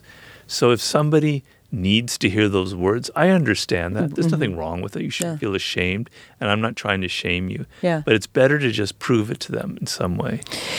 It's also, yeah, and it's like no one wants to be flawed. It took me so long to figure that out. It's like why I say radically forgive your parents, because they did the best they could with the tools they got. No one wakes up and is like, I'm going to be a shitty parent. Right. Like my parents probably did better than they were capable of. They tried so hard right. to to be good. It's just their version of good parents was very whatever it was. So it, I have such radical compassion and forgiveness when people are flawed, because no one wants to be flawed. Right. We should have sympathy for people that are flawed. Right, right. We should pity people that are flawed. Right. But instead our ego, I guess, gets involved, and we well, do it personally. We, we think, maybe, we're narcissists, so we think they're flawed because of us. Well, the other thing is, do you think that you're not flawed? You know, I'm flawed. I have tremendous issues and problems and weaknesses and vulnerabilities. So, and I understand. Do you ever talk about them? With a therapist, yeah, or... Your ther- you have a ther- your no, no, imagine being no, Robert no. Greene's th- is it Phil Stutz? It is? I have gone to him. Is it Barry or Phil? He's amazing. He's amazing. Have you been to Phil? I, I read The Tools, yeah. which is it's I've recommended it before. It's good. It's it's a little bit J V in some parts. It's a little bit elementary, but there are some amazing exercises: the fear bed, the deathbed exercise, and the reversal of desire. Yeah, stuff I love. I'm a fan of Phil. I wasn't famous enough to get into Phil. I've been to, I only went like three times. Ten years ago, I couldn't get in. Yeah, that's that. I was there about twelve years, eleven years ago. The thing is, he's got he's has an illness. Mm. I, I hope he's still alive. Me too. He, he had um, like fibromyalgia or Ugh. Epstein's Barr. He was so tired all the time, and then he just stopped seeing people. Ugh. He would have continued seeing me, but I had to schlep all the way to the West Side. I think, he's amazing. I think Barry is his sort of protege, Barry, Michael? Barry Michaels. Yeah, I know like, his son. His son's great. Wow. Jesse. Yes, he's who I learned to name my shadow from, Barry. He Barry? Has, yeah, he has You Name Your Shadow. Wow. If Jesse's going to hear this on the pod, he's going to be really happy. In, and the way this podcast is going to change so many people's lives, um, Phil Stutz on a podcast changed my life uh, by saying... Um, when you admit your fears and insecurities and uh, shame, something you're ashamed of, grace enters the room, which is what twelve-step program meetings do. You say, I want a drink. I cheated. I'm a piece of shit. Like, you're able to have grace because you release your shame. Yeah. He just, I heard it the right when I needed to hear it, and, like, everything clicked. And yeah. it went, you're only as sick as the secrets you keep. If you're ashamed, if you're insecure, just say it out loud. Well, you're great because... as a comedian and the way you do it, you're able to get all of that out in your persona that you express to people. That's great therapy. And you give people permission to do it too. They go, oh, like I, my career is saying all the things out loud that most people would keep secret. Right. That's all just what I do for a living. Right. I just say like, I got breast implants. The thing everyone pretends to, you know what I mean? I had an eating disorder. Like, oh. I just say all the things that most people are not supposed to say. Right. I mean, it's, I have Tourette's. Uh, yeah. No, I'm joking. Right. I mean, it's, it's, uh, you know, there, it, it upsets people a lot. So you, it's interesting because you found your way to the perfect career or profession for that. That's like therapy for you, that, that you're able to get, I'll exercise all of your demons. That's what I mean, like how children are brilliant at compensating. You found your way to the perfect way of, of externalizing everything that's inside of you and getting recognized for it and giving a living and getting some of your yayas out. And it's service. Yeah. Which is the stepping outside of yourself thing. Yeah. So for me, I, I said the book that I wrote was basically... Uh, my fourth step, I published my fourth step, and that's like service. And service is the thing that keeps us emotionally mm-hmm. sort of sober. Oh, you need to do another book. I'd, I'd, I'd rather just be your research assistant okay. on Sublime. Okay. Um, I'm going to keep you as long as I possibly can until you physically um, call the police on me. um, I'm not joking. I, I, I won't. Um, do you think... that, what? Why are you laughing? I don't know. It reminds me of some horror movie or something. yeah, no, we, like, it's going to be Boxing Helena. I'm going to cut off your arms and legs and just keep you here forever. I All mean, right. we already said earlier, like, I'm already trying to get him on these peptides that I'm taking that are supposed to make you, like, live longer.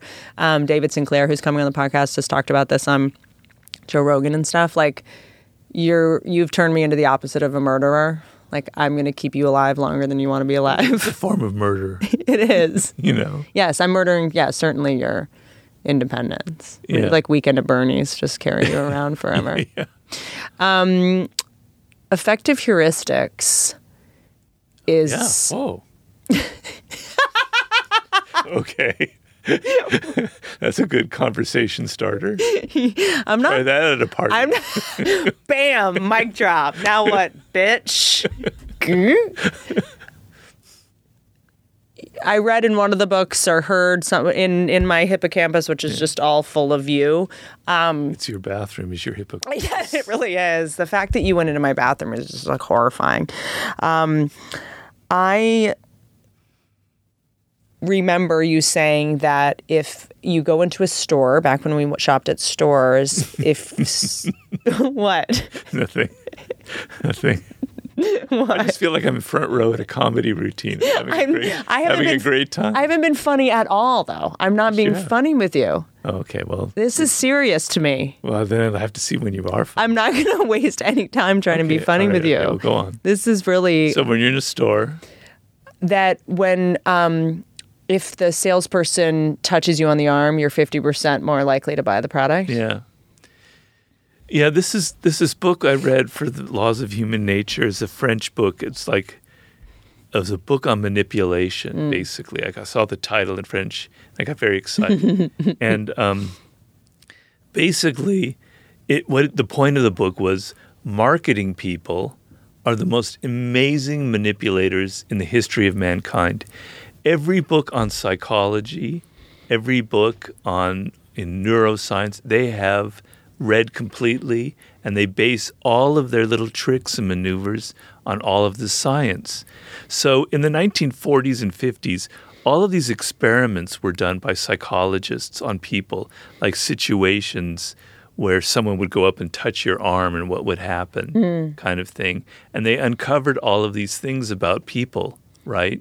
And then they incorporated it into sales techniques. Mm. And they wrote books that, that salesmen could read or that were given as seminars to people who were in these kinds of positions.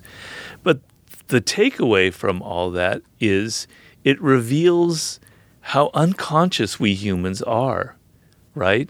So if someone does something like that where they uh, – I can't My, I'm, I'm blanking out right now about some of the examples of the book because they're mind-blowing mm. techniques on manipulation. You know, you set it up by saying something. You know, you I can't remember them. I so, so wish I could. But anyway, it reveals that we are unconscious of mm. why we decide things, mm-hmm. right? So if I, the you know, if we buy a product, we think that we're buying it based on rationality. Mm-hmm. Like we chose that car because, you know, it gets the best mileage, et cetera. We're not aware of the fact how there are other influences going on from advertising, from peer pressure. So for me, when I read the book, it's like, wow, there's so many things going on unconsciously about what we decide. And effective heuristics means that we think that we make our decisions based on our ra- on mm. thinking patterns, on rationality. But everything we decide is basically emotion-based. And economists have used that word effective heuristics to explain the buying patterns of the public, that it's not based on rational decision, it's based on emotions. And that explains the irrationality that they have had to try and analyze in business schools and economists for human behavior, because human behavior is incredibly irrational mm. when it comes to, to buying things, for instance. So I wish I could remember some of those examples. It's, it's going to haunt me. Um, what do you do for fun? Why do you ask that? Do you think I have no fun? No, I'm just curious. I'm just so curious. I'm just curious. Well, um, like, are you able to just? What do you do for fun? Read your books. That's not fun. Watch your, your Google Talks. Oh. Um, for fun, well, I... Uh, fun is hard for me because I feel like I'm perf- I don't I feel like I have to perform. It's very exhausting to me to have quote fun. Um, I I because I grew up in a home where I had to be hypervigilant all the time, and or that a lot of people together. I'm like a herding dog. I'm like an Aussie Shepherd. Like I just get very. Um, And because my self-worth for the longest time was defined through uh, how useful I was. Yeah, right. I so I was like, how do, am I useful? How can I be useful to people? And I get disoriented because as a shapeshifter and people pleaser, uh. that, um, I know you hate that word, but um, it was very exhausting to me to have to take on masks and put them off to, if there's a lot of people in one place. Right. So I usually associate fun with parties and groups of people, and oh. group, groups of people is exhausting to me because it's like I have to turn into so many different people. It doesn't sound like fun. Yeah, so the, so fun for me, for the most part, uh, you, feels very exhausting. I'm a little bit better with it now. Um, well, that isn't fun, though. I, I now that you can document stuff for social media, yeah. it, it, I know this is sick. But it it's made it a little more fun because I have proof that it happened, and I can um, get a score on the fun because I can post on social media and I can get a certain number of likes, okay. and then I and then I feel like, okay, at least I know what happened. I don't have to be left to my own devices wondering how I did. Okay. Because that's uh, that's something I perseverate in. How did you do? How did you do? Like, I just kind of want to grade. Like, I was telling someone the other day that I I was touring, and I'm interested in what you think about this. So it was my first time, like, traveling during the pandemic. Have you gone anywhere yet? No, I uh, I went on a book tour in France, and I came back, like, the day before everything got locked down. Wow. So that was, like, my last trip. But what, no, I haven't. When I, w- I went to an airport and flew, and you have to for all your your tour here. And it was wonderful. I'm sure. No people. Not only no people, but there was a set of rules everyone had to abide by. Right. I didn't. I wasn't in the constant uncertainty of, is this person going to bump into me? Is this person going to hit? Is this person going to like? It was everyone was six feet apart in masks, and it was like everyone was in line, and it was so soothing to me. To not have to wonder if these irrational creatures, oh. these mercurial creatures around me, were going to do something. Uh, I didn't have to anticipate. You felt like that before the log, before this all hit? No, when the pandemic hit. I love peop- I love being around people who are all abiding by the same rules. Uh-huh. And the pandemic has given that to us uh-huh. for now. Uh-huh. You, you you do well in Germany then. It's one hundred percent. I would do great in Gilead and The Handmaid's Tale. I just, I know what everyone's role is. I know how close I can, st- because I get so exhausted by, why is this person staying so close to me? It's a little too close or not close enough. Why do I sting? Like, it's just I see. so exhausting having to constantly ascertain. Yeah. Well, I know... Um, when the pandemic hit and the lockdown really was strong in L A, it was wonderful driving on the freeway. You could get anywhere in like a few minutes. It was like paradise. The sky was clear. There was no pollution. I rode my bike through Griffith Park. I didn't see anybody. The golf course was closed. Birds were out there. Deer were kind of coming closer mm-hmm. to the... It was like paradise. It was like the earth before all this shit happened. It feels like um, animals' revenge. Yeah. Because this is a big win for animals. Yeah, it is. It is. It's a big win for animals and uh, the earth in a way. Do you still get to ride horses? Yes. Isn't that fun? Isn't, I would imagine if I were you, that would be my th- my fun moments. Yes, yes. We're, uh, th- or being with your dogs. Yeah, liberty training with the horse and being with my dogs, that's my fun. Yeah. Because there's an absence of pressure. To me, fun is just an absence of pressure. Yeah, exactly. I feel the same way. That's kind of me. It's it's that fun isn't like, I'm having fun. It's just a relief from yeah that. And then why are we afraid? Why are humans afraid of robots? Is there a logic to these questions? Because I can't figure it out. Yeah, what are you what are you gleaning so far from me? as the master of human nature. Well, that, that's an interesting mind. You, that's why I see like you write for television. You write dramatically because you're able to come up with surprises. Mm-hmm. You come from left field. And that's what makes for good comedy and drama, mm-hmm. right? Mm-hmm. And I've read, read books about that very thing because I used to try and write s- sort of comedy stuff too. That's right. So we'll talk about your acting career in a minute. Oh, you know? I do. I actually, I actually thought it would be funny to, I, I couldn't do it because it would be wasting my time with you making this, but I was like, we should do a podcast where I don't ask about your books at all. I only interview as an actor, you as an actor. Oh, well, like, it would be a very short interview. No, I just want to talk about your acting work, your books. And like, yeah. Um, well, robots, um, there's, there, there's a, th- a word here. I'm, I'm going to sound so fuckingly erudite. I, I, it's, it's depressing. oh, oh, as if you've sound, sounded so dumb for the last two hours. Right. Oh, now you're going to start sounding smart. But Freud, uh, uh, he had a concept of the uncanny. And the uncanny... Valley? Hmm? Valley? Valley? Uncanny Valley? What's that? The uncanny valley is not the dissonance between when our brain is trying to figure out like a doll, like something that's fake and versus real. Wow. I never heard of that. I have to write this down. The uncanny valley. Can you can you remember? Yes, of course. Um, well, that's I, kind of it. Yes. Can I say it in eloquent terms? The uncanny valley is a concept first introduced in the nineteen seventies by Masurio Mori. I'm going to get canceled for mispronouncing that.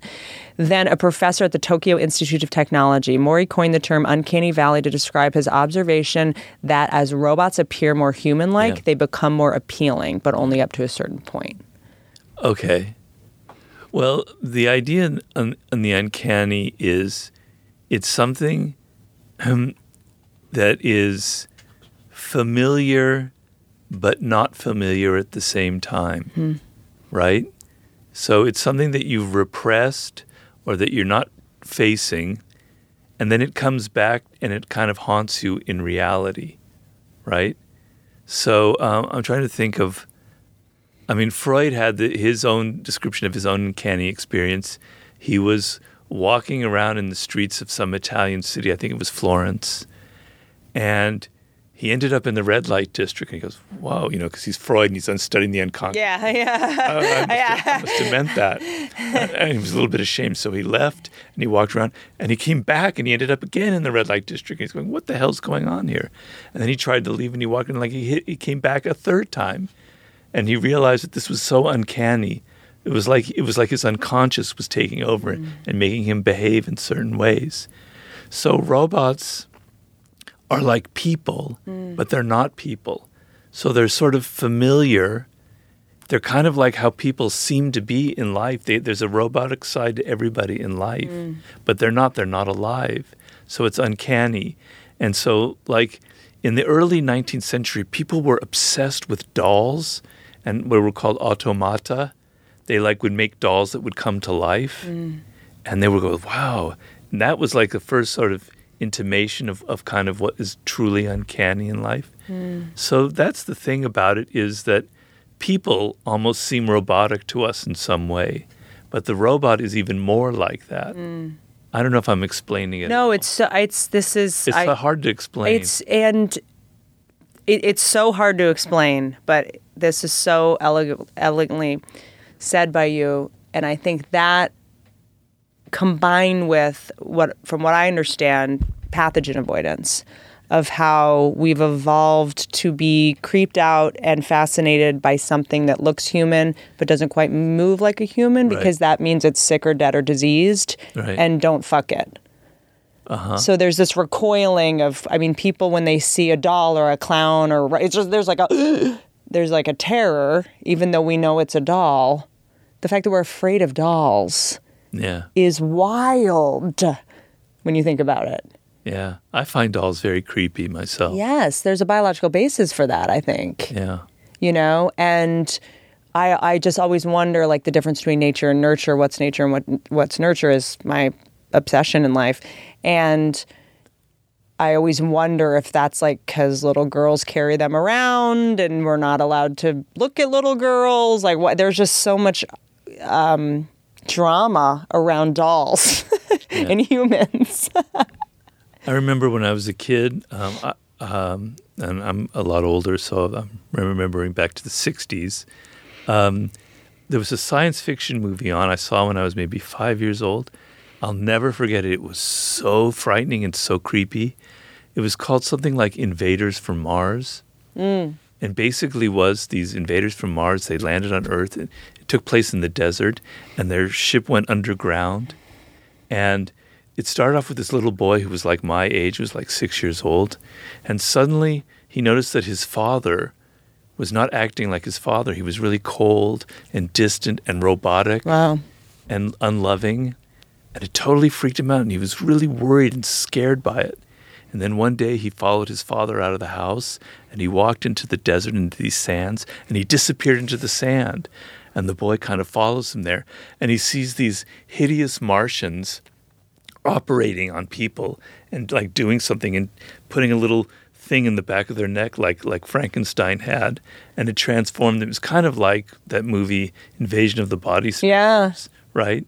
So that's kind of a robotic thing where people... Like, I think children feel that some way sometimes about their parents, mm. you know? Like, their behavior is almost robotic. They can't understand it. They're not they're not responding in a very human way to things. You're making me think of something that's such an inter- a weird tangent, yeah. which is, um, 'cause it made me think, oh, gosh, maybe that's why I'm so afraid of drunk people. You know, they get, ro- they get like... Um, robotic and weird, and then it made me think of zombies and our fear of zombies. And I was yeah. reading something about how uh, zombie movies essentially capitalize on our fear of homeless people. Wow. And like in the eighties, uh, all those movies about uh, a single white female, The Hand That Rocks the Cradle, the fear of women moving into the workforce. There were all these horror movies written by men, basically about yeah. you know what was Never indecent. Thought of it that yeah, way. That not indecent proposal. What was the one with Demi Moore where she like made Michael Douglas fuck her? She like women and uh, were C E Os and they were villains. Disclosure. What is it? Disclosure. Disclosure. It was like Demi Moore always played these C E Os in the workplace, and um, and there was a lot of babysitters killing babies because the mom went to work. And the biggest fear was a babysitter. You know, I'm just sort of like fascinated. And I, I was thinking about this over the weekend of like, how we are so afraid of homeless people. There's a homeless problem in L A is getting worse. And I just think about it and I'm like, what are we so afraid of? It's because they're people that have nothing to lose.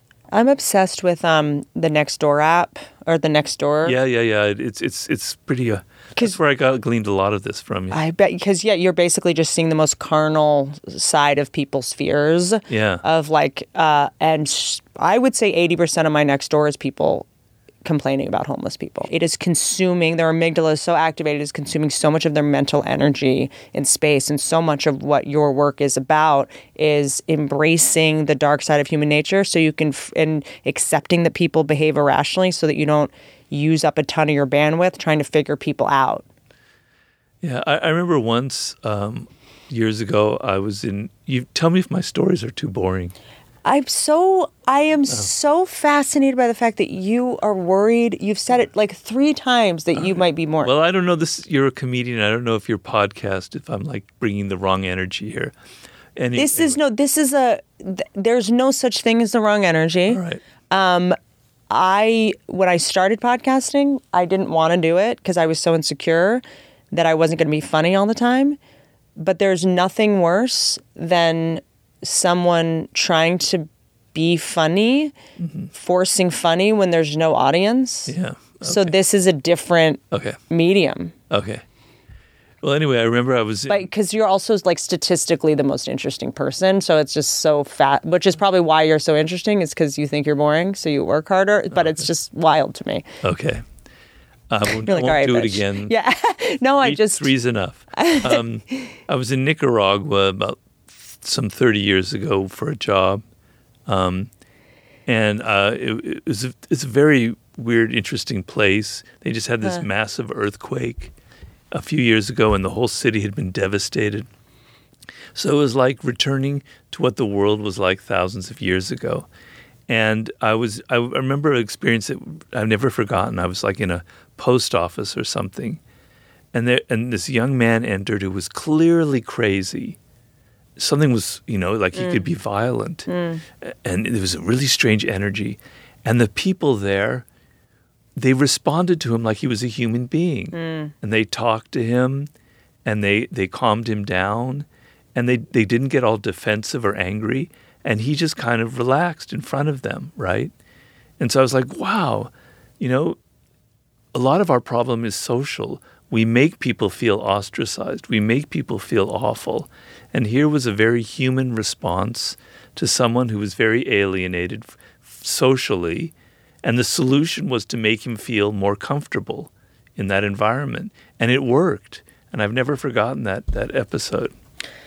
It always, um, that is so fascinating to me. And it makes me think that uh, the F B I uh, gets all their tactics from you. Um, which I'm sure they do. I mean, I know they do. I mean, I know.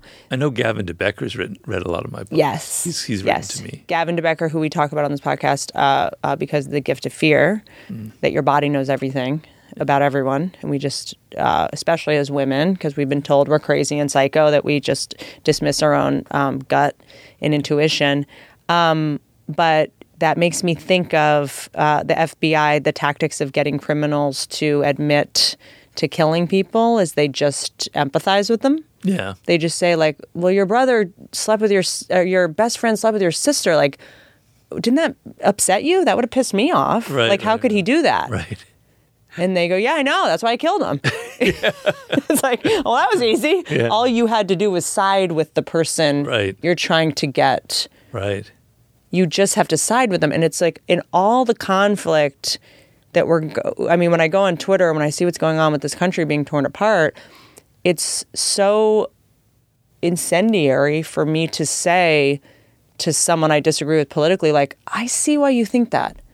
Like people that are, uh, the abortion debate, it's like, I, I, I both, you're both right because you both think you're saving someone's life. It's like, right. you're both right. Right. So it's like when someone's like, I can't believe this person is pro-life. I'm like, well, they think they're saving a baby. Right. Of course. How can you think they're, you would do the same thing? I would love to point out that BetterHelp has shortened their ad significantly because we never read it. It's literally like seven lines now. Can we show? It may as well just say, what the fuck ever, just say it. Can you or, guys, excuse me, what the freak. In this ad, can you please do a screen grab of this so the audience sees what we see? I will, I do think the audience should see what the copy is that we get, so are, you is, see how to? much we bring to it. So you see how real we are about this. Um, therapy is something that I'm so torn about when, in terms of talking about it, because it always feels very elitist to me, because it's It is too expensive. Because it is. And who has time to drive? It's three hours door to door. By the time you get there and you park and you're there and, the, and then you leave and then you're... If I actually lived in my hometown, I'd have to move states to go to a therapist. Yeah. I. But now with BetterHelp. BetterHelp. Because it's online. I can start communicating in under forty-eight Finally, hours. Finally, the democratization of therapy happened. It's worldwide. Worldwide. Worldwide. Remember that song? Oh, God. Not a crisis line. It's not self-help. It's professional counseling done securely online. The service is available to, for clients worldwide. Worldwide. You can log into your account anytime, send a message to your counselor. This is the key to serenity, I think. It's like when I feel frustrated, jealous, uh, when I'm in pain, when I'm restless, irritable, and You're discontent. I'm just describing my personality. Yeah. What, how I, else do I feel right now? I want to take an action. I want to send that text. I want to send that email. I want to call that person. I want to, you know, um, do something. Reckless. When you could just log on to BetterHelp. That's what I'm saying. And start living your happier life today. Do it to your BetterHelp counselor yeah. so that you don't make a big mess at your job and get fired. You're right. They should because be. Because you wrote per my last email. That's passive aggressive. Your BetterHelp. Still appropriate. Dot com therapist will tell you that. Visit better. They just respond back. But per my last email, I'm not available right now. They would never do that, though, because they're available in under forty-eight hours. Visit BetterHelp dot com slash Whitney. That's BetterHelp, H E L P, and join the over one million people taking charge of their mental health with the help of Thank an experienced God, professional. Million. In fact, so many people have been using BetterHelp that they are recruiting additional counselors in all fifty states. states. Special offer Alaska? for Good For You listeners. Get ten percent off your first month at BetterHelp dot com slash Whitney. This podcast is brought to you by Whoop. Mm-hmm. Whoop. Whoop. Do you say Whoop or Whoop? I say Whoop. I should. Whop. So you guys have probably seen me wearing this very like elegant. How would you describe this? It's a my very fashion, my fashion um, Whoop band. It's a stylish space bracelet. But it's like it's a space bracelet. It's a rustic, futuristic ex machina. It's the it's the mind of a trainer and a nutritionist on your wrist. And like and a coach and a cheerleader. I feel like I don't even need to get married now that I have a Whoop band. This is basically a husband. Yeah, but it tells me how I slept. It tells me how my day's been. It tells me to relax. I only want to talk to electronic. Yeah, in my life. Truly, like I, I'm not even joking. Like, why get married when you can just get a Whoop band? A Whoop does tell you everything. It gives you a recovery score based on how well you slept. Well, no, it like, gives you explain what a Whoop band is. Well, it's a space bracelet. We just told them it's a space bracelet, but it's a fitness wearable. Okay, that does that. Help that didn't help me at all. Space bracelet was more helpful. It's a band that you wear around your wrist, and it tracks your heart rate, your sleep patterns, mm-hmm. um, your heart uh, variables. Mm-hmm. It tracks all the stuff to let you know, like how how well you're working out. I almost said how good, how well you're working out, um, how often, if you're if you're doing better than the last time, if you need to rest more, what time you need to go to bed. And it, it also the cool thing about it is that when you go to sleep, it actually tells you like uh, when you're awake. It tells you when you're in light sleep, when you're in R E M sleep, when you're because in slow what, wave sleep. I know that I um, blathered on about this last podcast, but like I, it it really changed my life because it helped me realize that like I sleep better than I thought I did. Because yeah, I, yeah. you know what I mean? Because I thought when I was like dreaming, I, I just had this thing that I like, I sleep restlessly. I'm up, I'm down, I can't fall asleep. Like, and that's what was making me not be able to sleep. And that was what was making me think I was tired.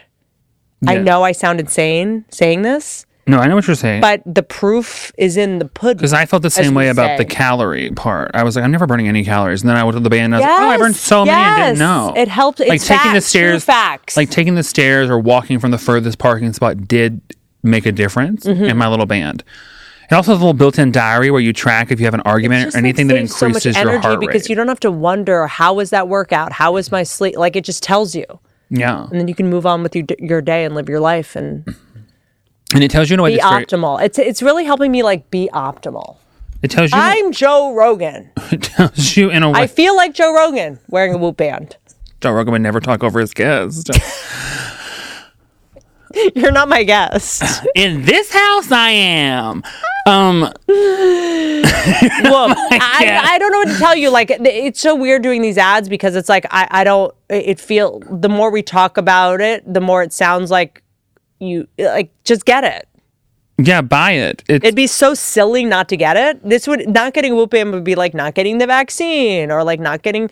It's just like it's gonna be not perming your hair. You gotta do it once.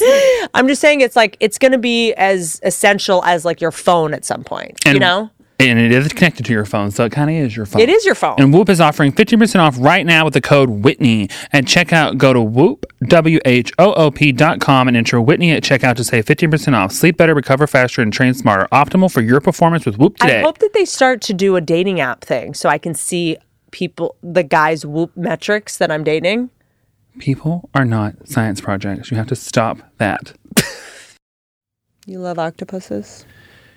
Um, I'm fascinated by them. Me too. Uh, really? Yeah. Well, um, for my new book, um, I'm kind of researching about strange phenomena with animals because um, I've always had this feeling like if we could somehow, you know, like the Doctor Dolittle thing, if we could enter their brains and see their world, it would be insanely, you know, it would just be the most amazing experience of all. I'm going to say something a little crazy. It's going to sound crazy. Crazier than anything you've said before. If, even for me in this conversation, I can help you with this. Really? Mm-hmm.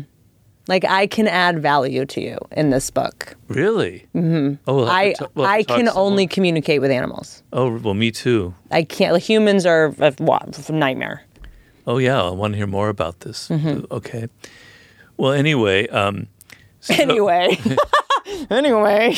um, so uh, I was reading a book about uh, called Aliens that was trying to say, is there life out there on other planets, and what would life like that be like on other planets? Mm-hmm.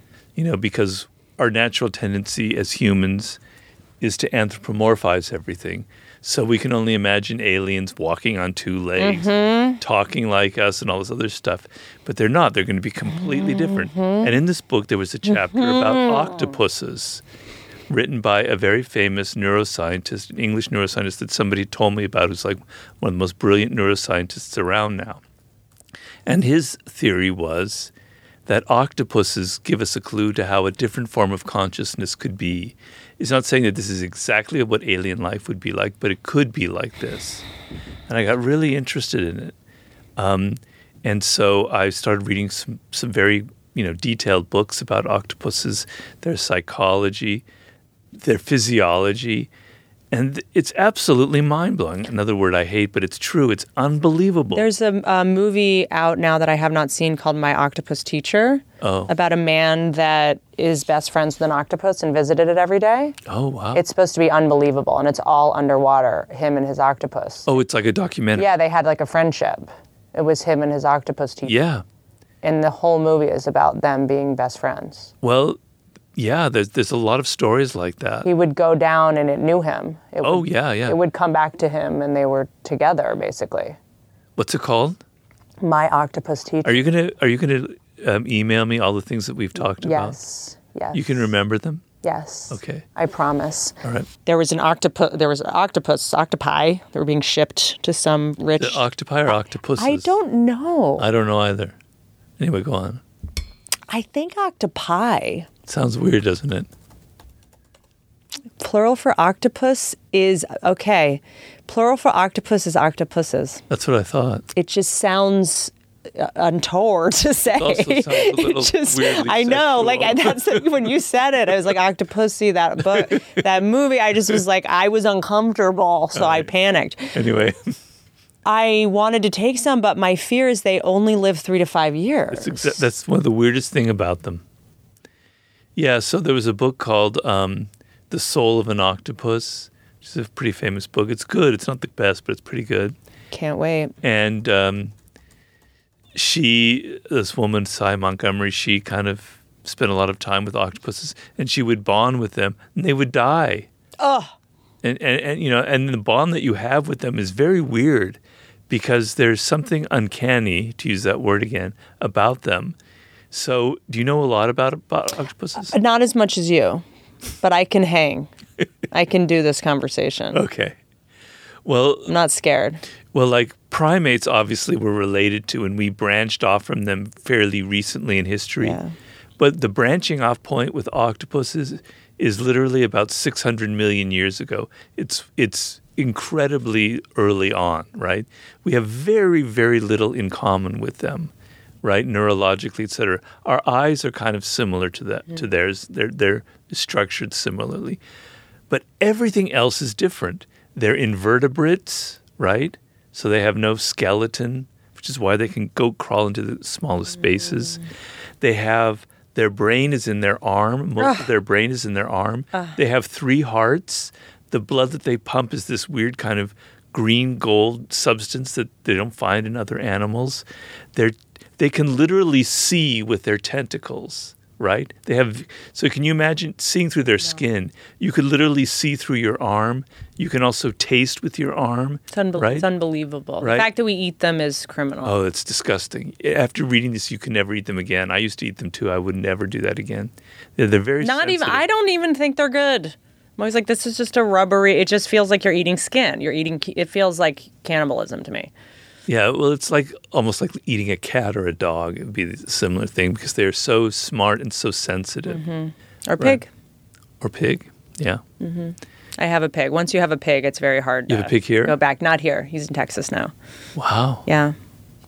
Like a, a little potbelly pig or yeah. a big pig? He said, well, all pigs are big. What I learned, because there's this teacup pig trade. So if you've seen like a teacup pig, two, three pound pig, it's a very trendy thing on Instagram. People have these little pigs. There's no such thing. That's just a starved regular pig. Oh, terrible. Yeah. So pigs are never going to be under two hundred pounds. So anytime you see them smaller than that, that just means they're starved. So I rescued this pig during the Woolsey fires a couple years ago. And it was a starved pig from that, like an Instagram pig, like a breeder pig, and got him. And so his growth was stunted and his legs were bent and he had all these problems. But um, they're so emotional. Oh, I'm sure. And they're so vocal. Uh-huh. And they get jealous. And they get, horses get jealous too. They get jealous. I didn't know that about horses. They get, yeah, horses get very jealous. I mean, it depends on if you're the lead mare or if you're whatever, but jealous is a big thing with horses. Wow. Horses are incredibly violent also. Violent. A lot of people don't know this about horses, but wild horses, so the, all the horses. Oh, wild horses. All yeah. the horses we've seen are broken. Right. Right? So it's like, they say you break a horse, you break their spirit. So right. any horse that we see that's being ridden or pulling carriages and stuff, they have surrendered and they don't think they have any other option. So they're basically just zombies. It's very rare that most yeah. of us see like an awake horse. Yeah. Awake horses, um, the way that they communicate with you and show that they like you is they mimic you. Really? Mm-hmm. Wow. I thought I knew horses, but I didn't. I don't know anything about it compared to you. And their eyesight is really fascinating, too, the way that they see. And the um, and they're incredibly psychic. I mean, horses that, are... That I know. Horses are mirrors. You know, they're prey animals. Yeah. So they can, you know, there's these amazing stories of, you know, ho- a horse that they tried to drag under a bridge and it wouldn't go under a bridge for two days. And then, you know, uh, a day later, the bridge collapsed, you know. Wow. I wonder where that comes from. I mean, they're prey animals. Um, are uh, octopi pusses very pugnacious or no? No. No, octopuses, the thing about octopuses is that they're very vulnerable. They have they got rid of their shell, um, you know, millions and millions of years ago. So that's why they they don't live very long. They're very vulnerable. They have no defense. And for their defense, that's how they developed their incredible propulsion ability underwater and their camouflage skills. Yes.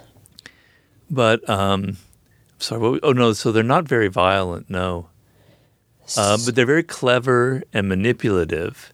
And, uh, you know, they, they can do things like they're great at escaping. So that's me and my horse. Let me see. We can lie down together.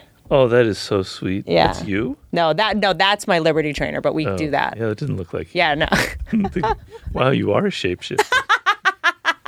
That woman looks Asian. No, I, yeah, I went to her Instagram. Oh. But I'll when I can find the picture of me doing it, I don't want to waste your time. Wow. Isn't Beautiful. That cool? I love horses. Isn't that cool? So whatever's going on, on with you is going on with the horse. So if you can, for sure, if you can get to a place where you can get the horse to not feel any danger or threats or fears, it means you're in, you're out of your. Are you like a horse whisperer? Fight or flight. It's. I grew up around horses, and they were my best friends because they were the only communication I understood. Yeah. They were the only time I wasn't. I, the only time I'm not confused is around animals. Yeah, because they're so direct and they have honest communication. They don't pretend, yeah, I and they feel don't. The same way. They don't wear masks, and they don't want you to wear one either. Because if you um, need anything from a horse, if you're scared of it, yeah. they they just are like, there's a mountain lion close by. Yeah.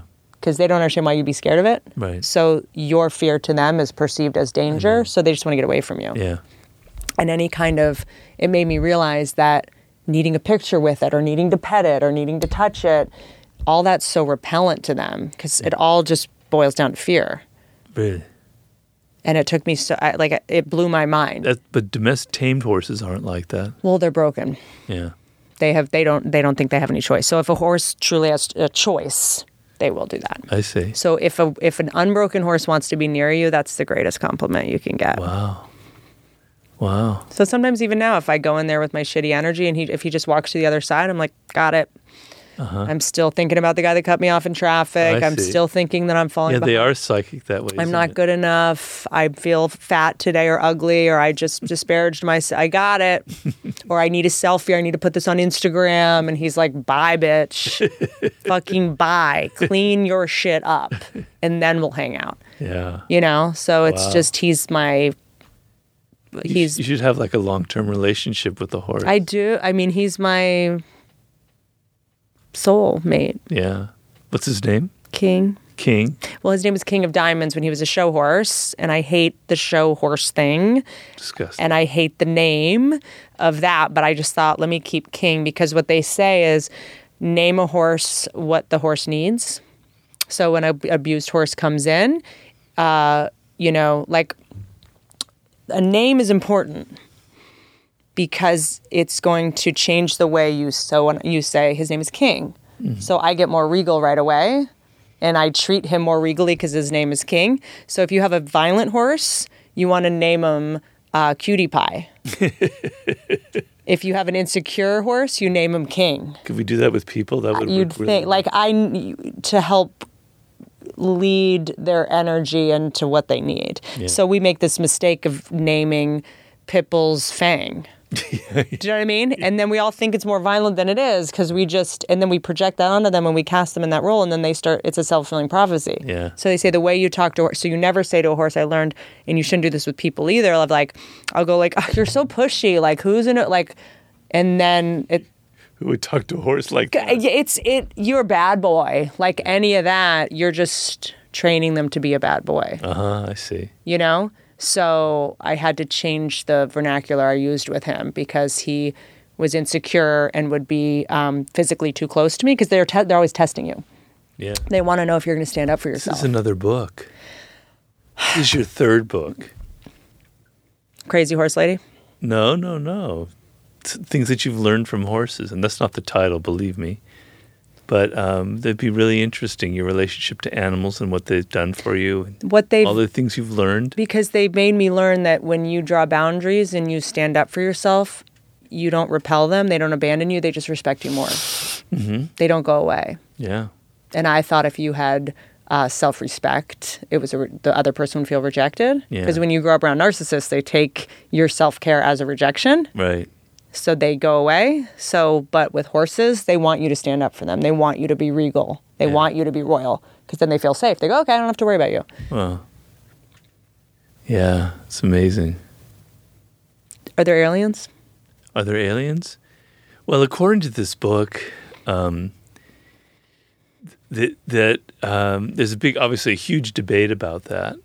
And most people, a lot of people think, obviously, with the number of, of planets out there that are habitable, the odds are that there is definitely life out there.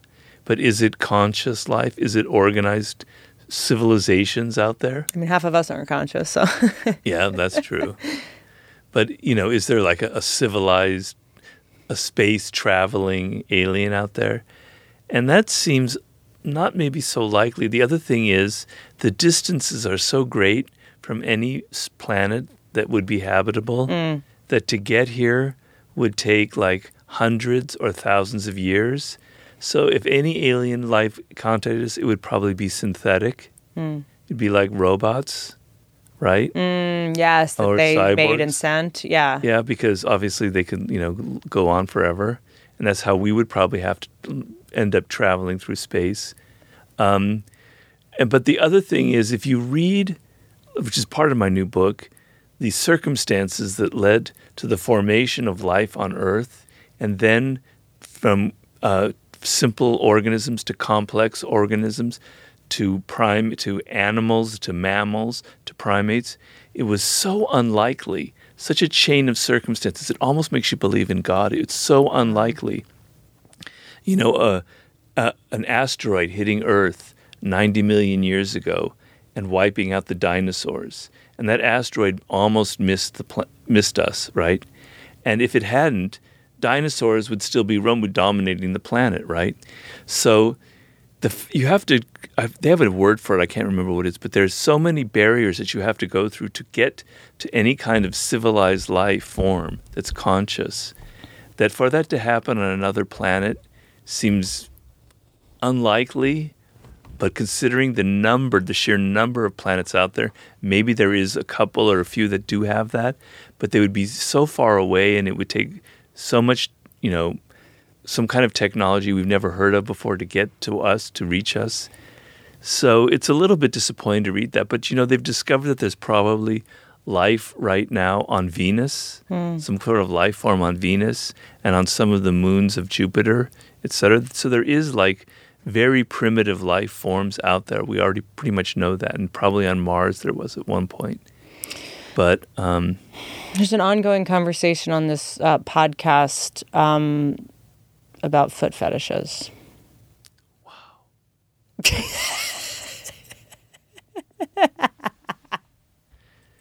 That's amazing.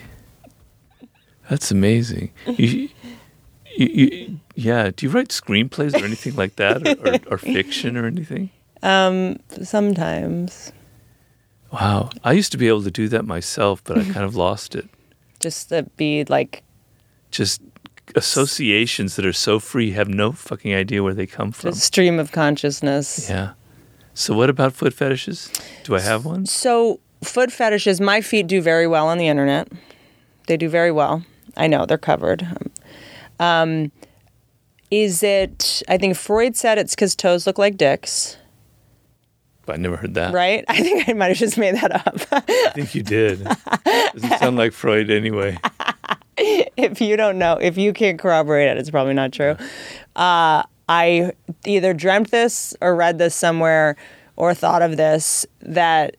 How did you go from aliens to foot fetish? Because I was thinking about E T's fingers, and okay. that's what my toes look like. And okay. then I went to, oh, I have to ask him about foot fetishes. Okay, okay, because okay. He's, all right, all right. Mystery he's, solved. He's a, he's a master of what happened in the first couple of years of your life, governing the rest of your life. Yeah. Um, uh, there is a theory that babies crawling, wanting their mother, they see the mom's feet. I think that I just I just made that up, and I I think I, I I'm trying to pretend like I read that somewhere, but that is just the theory I have, that babies are trying to get to their moms, or or and the feet is all they can reach. But then, yeah, but then why would just some people have that, and why? Because only some people's men? moms were barefoot. okay, okay. I'm this just... is not your next book. Stick to animals, please, and codependency. Anyway, um... what's the foot... Like, fetishes. Like, we talked with uh, a neuroscientist a couple weeks ago about the neuroscience of, of fetishes, but is there uh, uh, any kind of... Is that interest you at all? Yeah. Um, it's like you have sexual energy that's charged... Mm. for something that represents something else. Mm. Um, I mean, somewhere in the back, in, in the dustbins of my brain, I've read some interesting things about foot foot fetishes, but I don't know if I can remember them. You know? Your brain knows it's not worth the real estate. yeah. Your brain knew to delete that trash. But you like, you, you, at a very early age, some body part, or piece of clothing, mm. or, you know, because there are other fetishes besides feet. Mm-hmm. Right? Something in your early, early childhood became charged with sexual energy, with libido, libidinal yeah. energy, and you never overcame it. And so that body part stands for something else. Mm. I mean, that's all I can... So interesting. I'm digging, digging, digging, but I'm not finding what I want. Mindhunter. Did you watch Mindhunter? You might like it. It's David uh, Fincher's movie. Uh, oh. Yeah.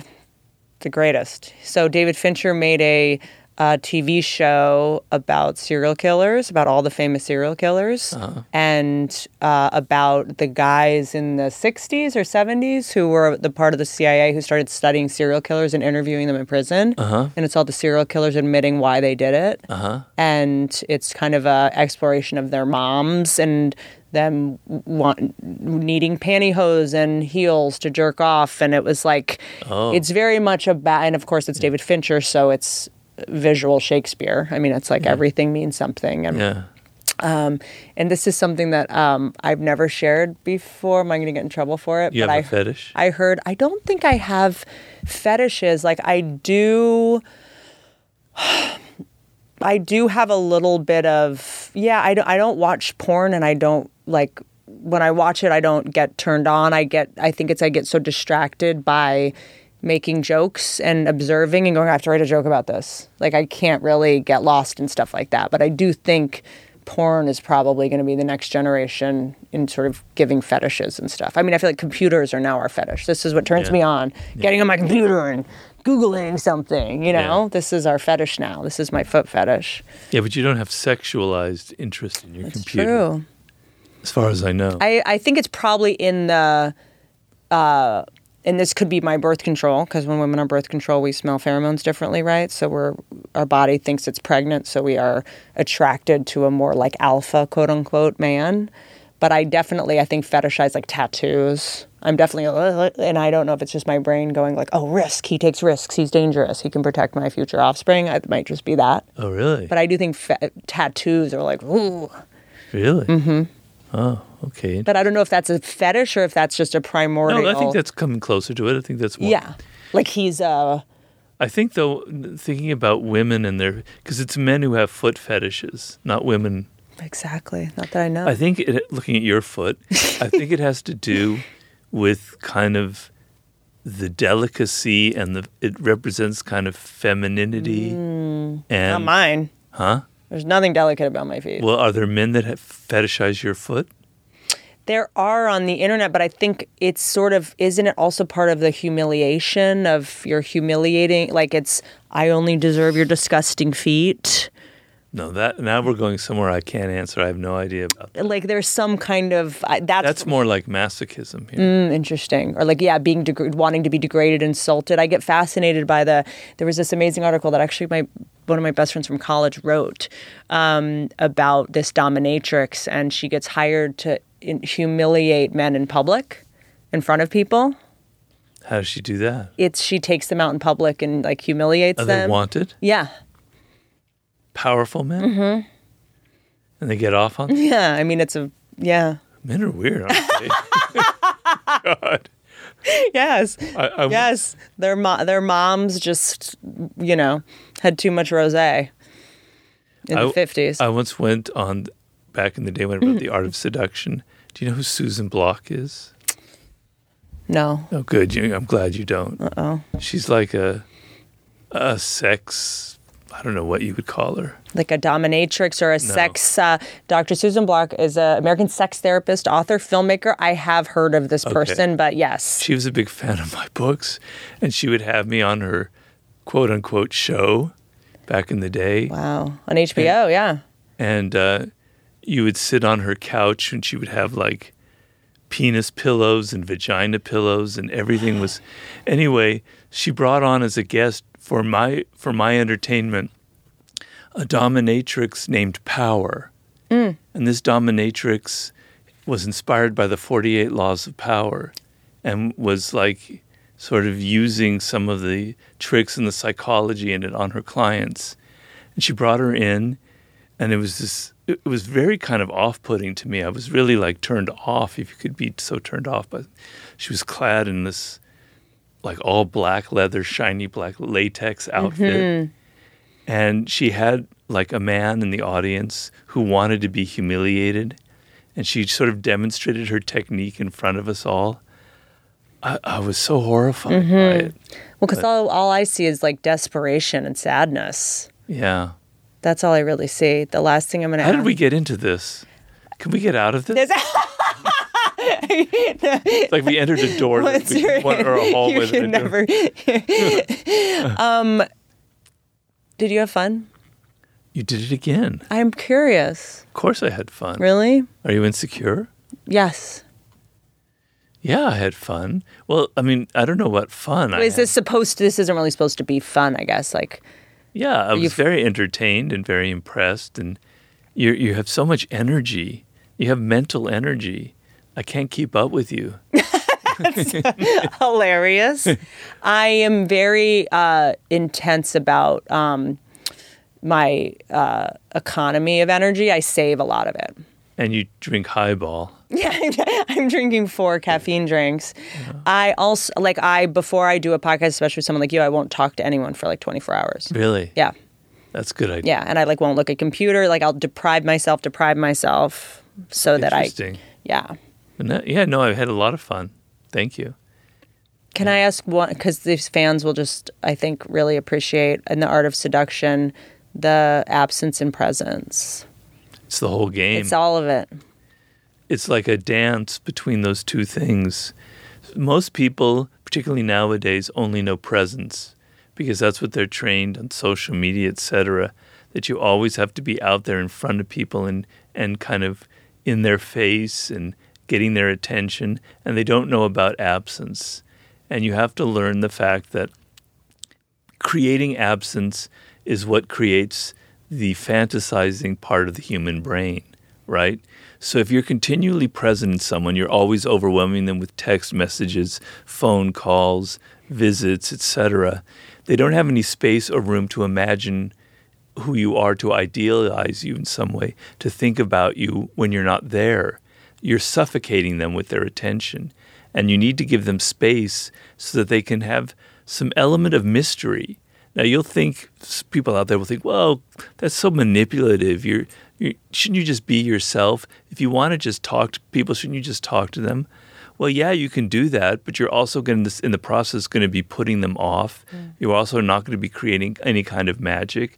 And if you want someone to be to have that kind of effect of starting to love you or to feel some intensity where you're penetrating their psychological defenses, you need to be able to stand back and, and, and give them some room. So if you don't, on a very banal level, if you don't text them for three or four days, suddenly their mind starts to go into overdrive. They think about you more when they don't see you. Yeah.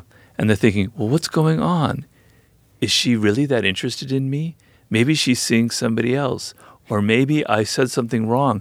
And then then you start wondering all sorts of things about her. And the moment the other person is thinking about you, the seduction process is beginning. They're going to start to idealize you. You know, I have the thing in there that comes from the great writer Stendhal. It's a crystallization process. It's like something that's starting to crystallize. All these little crystals are forming, and they're creating this kind of...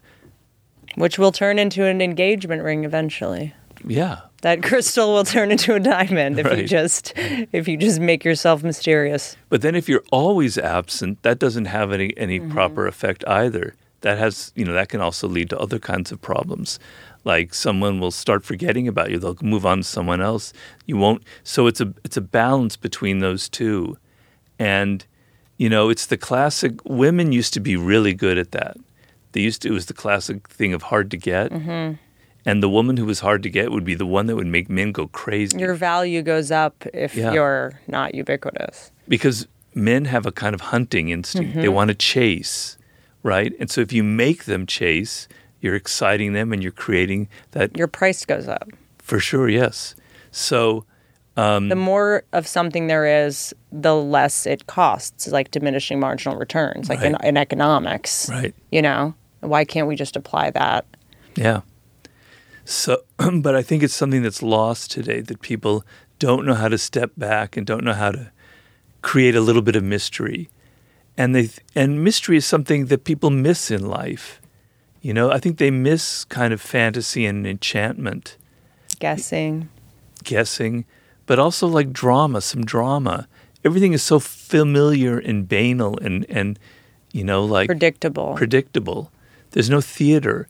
And so think of, of seduction or courtship as kind of like two birds going through a mating dance and they're courting each other. And it's this elaborate, beautiful dance that happens all the time in nature.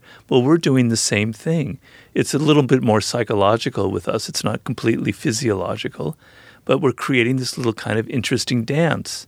And people want theater in their life. They want to be taken out of their humdrum, mm. boring, day-to-day existence. And falling in love or having a love affair is sometimes the most dramatic thing that can happen to you. And so you're not just being manipulative, you're actually entertaining people and giving them what they want most desperately because you don't get it in, in real life. All our fantasizing in our culture is in television, is in imagery, is out there, and it's we're not experiencing it, right? We have a deficit of experiencing these things in our own lives. We live vicariously through all these programs, et cetera, but we want to experience it ourselves.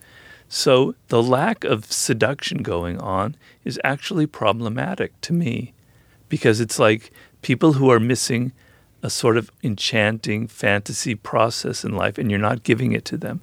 So never feel guilty about the fact that you're creating that distance thing, because you're actually you're actually entertaining people. You're actually giving them what they secretly want. And you're making me realize, like what I say with um, when you train dogs to do tricks, people are like, that's mean, you shouldn't do that. No, it's for them, because then they get to feel pride.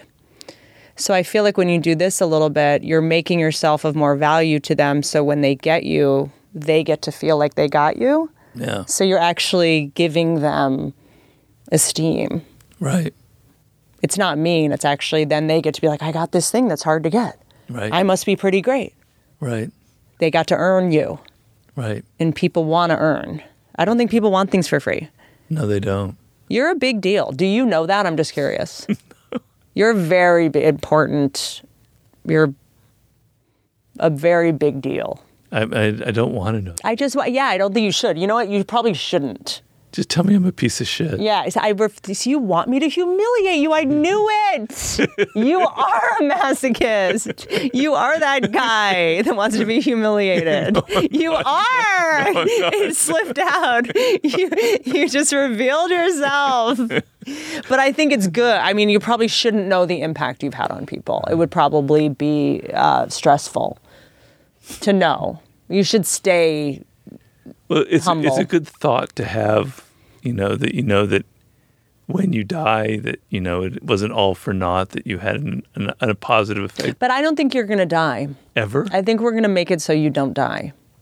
Okay. We're going to download your brain. We're going to upload it. I'm into Dropbox or Is, something. Isn't this like the Matrix? We can't. Yeah. No. Yes. I'm. I'm on it, and. uh Our lifetime, apparently, we will live to one fifty, one ten. But will the planet still be here? It's not going to be great. Yeah. We'll probably be in a bunker. Okay. It's my guess. We'll be at the Greenbrier or something. Or it'll be like Idiocracy. Yeah. Yeah, it's not going to be great, but your your brain must All right. live on. Okay. Well, I'm very flattered. Thank yeah, you. When the octopuses are running the world. Wow, maybe we could fuse my brain with an octopus. That's what we're gonna do! Yeah. Like, um, what was the uh, movie? No, there was a Belial. What is the little thing? There was um. But Be- yes, I can't believe you. God, of you course, guys, you, you guys know speak that. a separate secret language or something. So yes, there's a movie called You're Basket like brothers Case. And sisters, I'm like your dad, and he's your brother. and and Belial was like a head in a basket. Yeah, he's, he's his deformed twin. His deformed twin. Uh, from his side, they were like Siamese twins at birth. And it's just a head. Yeah, it's a, it's a great like, movie. It's a masterpiece. Right? It's a it's like a, a good, bad, crazy horror movie. When did yeah. it come out? It was in the seventies. Oh, obviously. When all the best. And movies. He carried around his twin's head with him, right? Yeah. He, he's got these like hands that stick out. Yeah. He's, he's like, like an octopus, kind yeah, of. Kind of. And we can just get, we can make a Belial, Belial of, Robert. of Robert and an octopus. Like the head in Big Trouble in Little China. Yeah. And then just floats around. Oh. So into that. Okay. I hope you'll do this again. Do what again? This? Yes. When Sublime comes out? Yes, definitely. Or you can have me on early. No, probably wait for this. Yeah, you're like, no, I'm good. I need I need to recover. Yeah. I'm just, I'm just kidding. You need to. I need like three years. I, to heal from this trauma. um, you can have me on whenever you want. Whenever you're sufficiently bored or you have no no other guests. Or It took ten years. It did. To do this. I think more like six or seven. That's fair. You're right. I'm I don't wrong. know for sure. Well, I'm really glad we made it happen. Thank you. I thought for some reason you were avoiding me early on. You know? I might have been. I've been, I'm very scared of you. Like, I'm very, uh, I wanted to do it when I was ready. Okay. And what's so ironic, that word, is that I screwed up because I keep a paper calendar. I write everything down on a piece of paper, and I, I'm at a show on my calendar. Uh, I put you down for next Wednesday by accident because I do all my scheduling myself, which, and I'm, as I said, dyslexic. And I put you down for next Wednesday. And yesterday, Jackson and I were talking. And he's like, oh, so I'll see you tomorrow. And I was like, wait, no, no, it's next Wednesday. Like I, I needed, I was that whole week I was going to prepare for you. And then I was like, I guess we're going to just do it tomorrow. Okay. Well, it, it's just I was unprepared today, and that was probably the best version of this. Oh, okay. If I good. prepared to, for a week, it would have been bad. Well, you're not afraid of me anymore. Yeah, I am. Really? Mm-hmm. Okay. Yeah. Well, that's good. Yeah, I know. I'd be. Yeah, I'm not going to lie to you. I'm ter- I'm terrified of you. Wouldn't you be? Yes. Yeah, see? I am. Put yourself in my yes. terrified of me. Yeah. I mean, you're terrifying. Anyone, you're you're basically a homeless person to me. Uh-huh. Like you're like the smartest. Someone that is like that smart is just like it's because I can't beguile you. And I know that I can't manipulate or charm. Like you'll know all my tricks. There's some truth to that. You can't. Um, I see right through you. That's it. Like you can't uh, play the master. You wrote the playbook. I can't fool you with the tricks you taught me. Yeah, there's some truth to that. So there's, but there's something relaxing about it because I can just, yeah, I can you, put all the weapons down. You certainly have become more relaxed. Yeah. Okay, well that's good. The low blood sugar probably too. Me or you? Me. I'm starting to. Me too. Yeah. Hashtag. Yeah. Thank you. Okay. I always end these very awkwardly. Well, this is as awkward as it can get. There's something to say about awkward separations. Yeah, I know. My separation anxiety is kicking in. Yeah. Because I feel like the best thing I can do is create mystery and distance right now. Absence. Okay. Artful, okay. Artful, conscious absence. Okay. Well, go ahead. So that you can project onto me your idea. You're like, I dare you. Okay. um, don't right. ride elephants. Um... That's how I sign off. Don't ride elephants? Mm-hmm. You mean because it's cruel? How about camels? I I don't know that. I'm, I'm going to admit I don't know that much about camels, but it is abuse, yes, of course. It is? Yes. Okay, because I rode a camel once. Yeah, I rode an elephant once. You did? Mm-hmm. Oh. So after every podcast I say don't ride elephants. You, it's okay to admit you made a mistake if you didn't know. I didn't know. Yeah. I didn't know. I've never ridden an elephant. And I look back and there's a picture of me on an elephant and I now see the chains around its feet. Oh, that is awful. Yeah. If any time you're on an animal, it's touching a uh, apex predator, holding a lion or tiger cub or any oh, of that, yeah. that's all abuse. It is. And they all die within six months and the mother is always killed. Really? Imagine what has to happen to a lion mom for Taurus to be holding its baby. Oh, how awful, yeah. Yeah. And then they are not able to get their mother's breast milk because of it, so they uh, de- are not able to develop properly. Wow, so I didn't they, know about this. Yeah, so I'll show you this place I work with, Lions and Tigers and Bears, which is like one of the only G F A S-accredited, like real sanctuaries. A lot of sanctuaries are abusive. Yeah. Humans are so cruel. They're wild. They're wild. Yeah. Um, and uh, yeah, so don't ride elephants. I won't. Um, not to I tell it to them. Oh, okay. Um. Don't ride. I'm just. I was look felt corny looking at the camera, so I just looked at you. But I normally say, don't ride elephants or touch dolphins. Oh, yeah. Don't go to zoos. Okay. Yeah. Bye. Bye bye.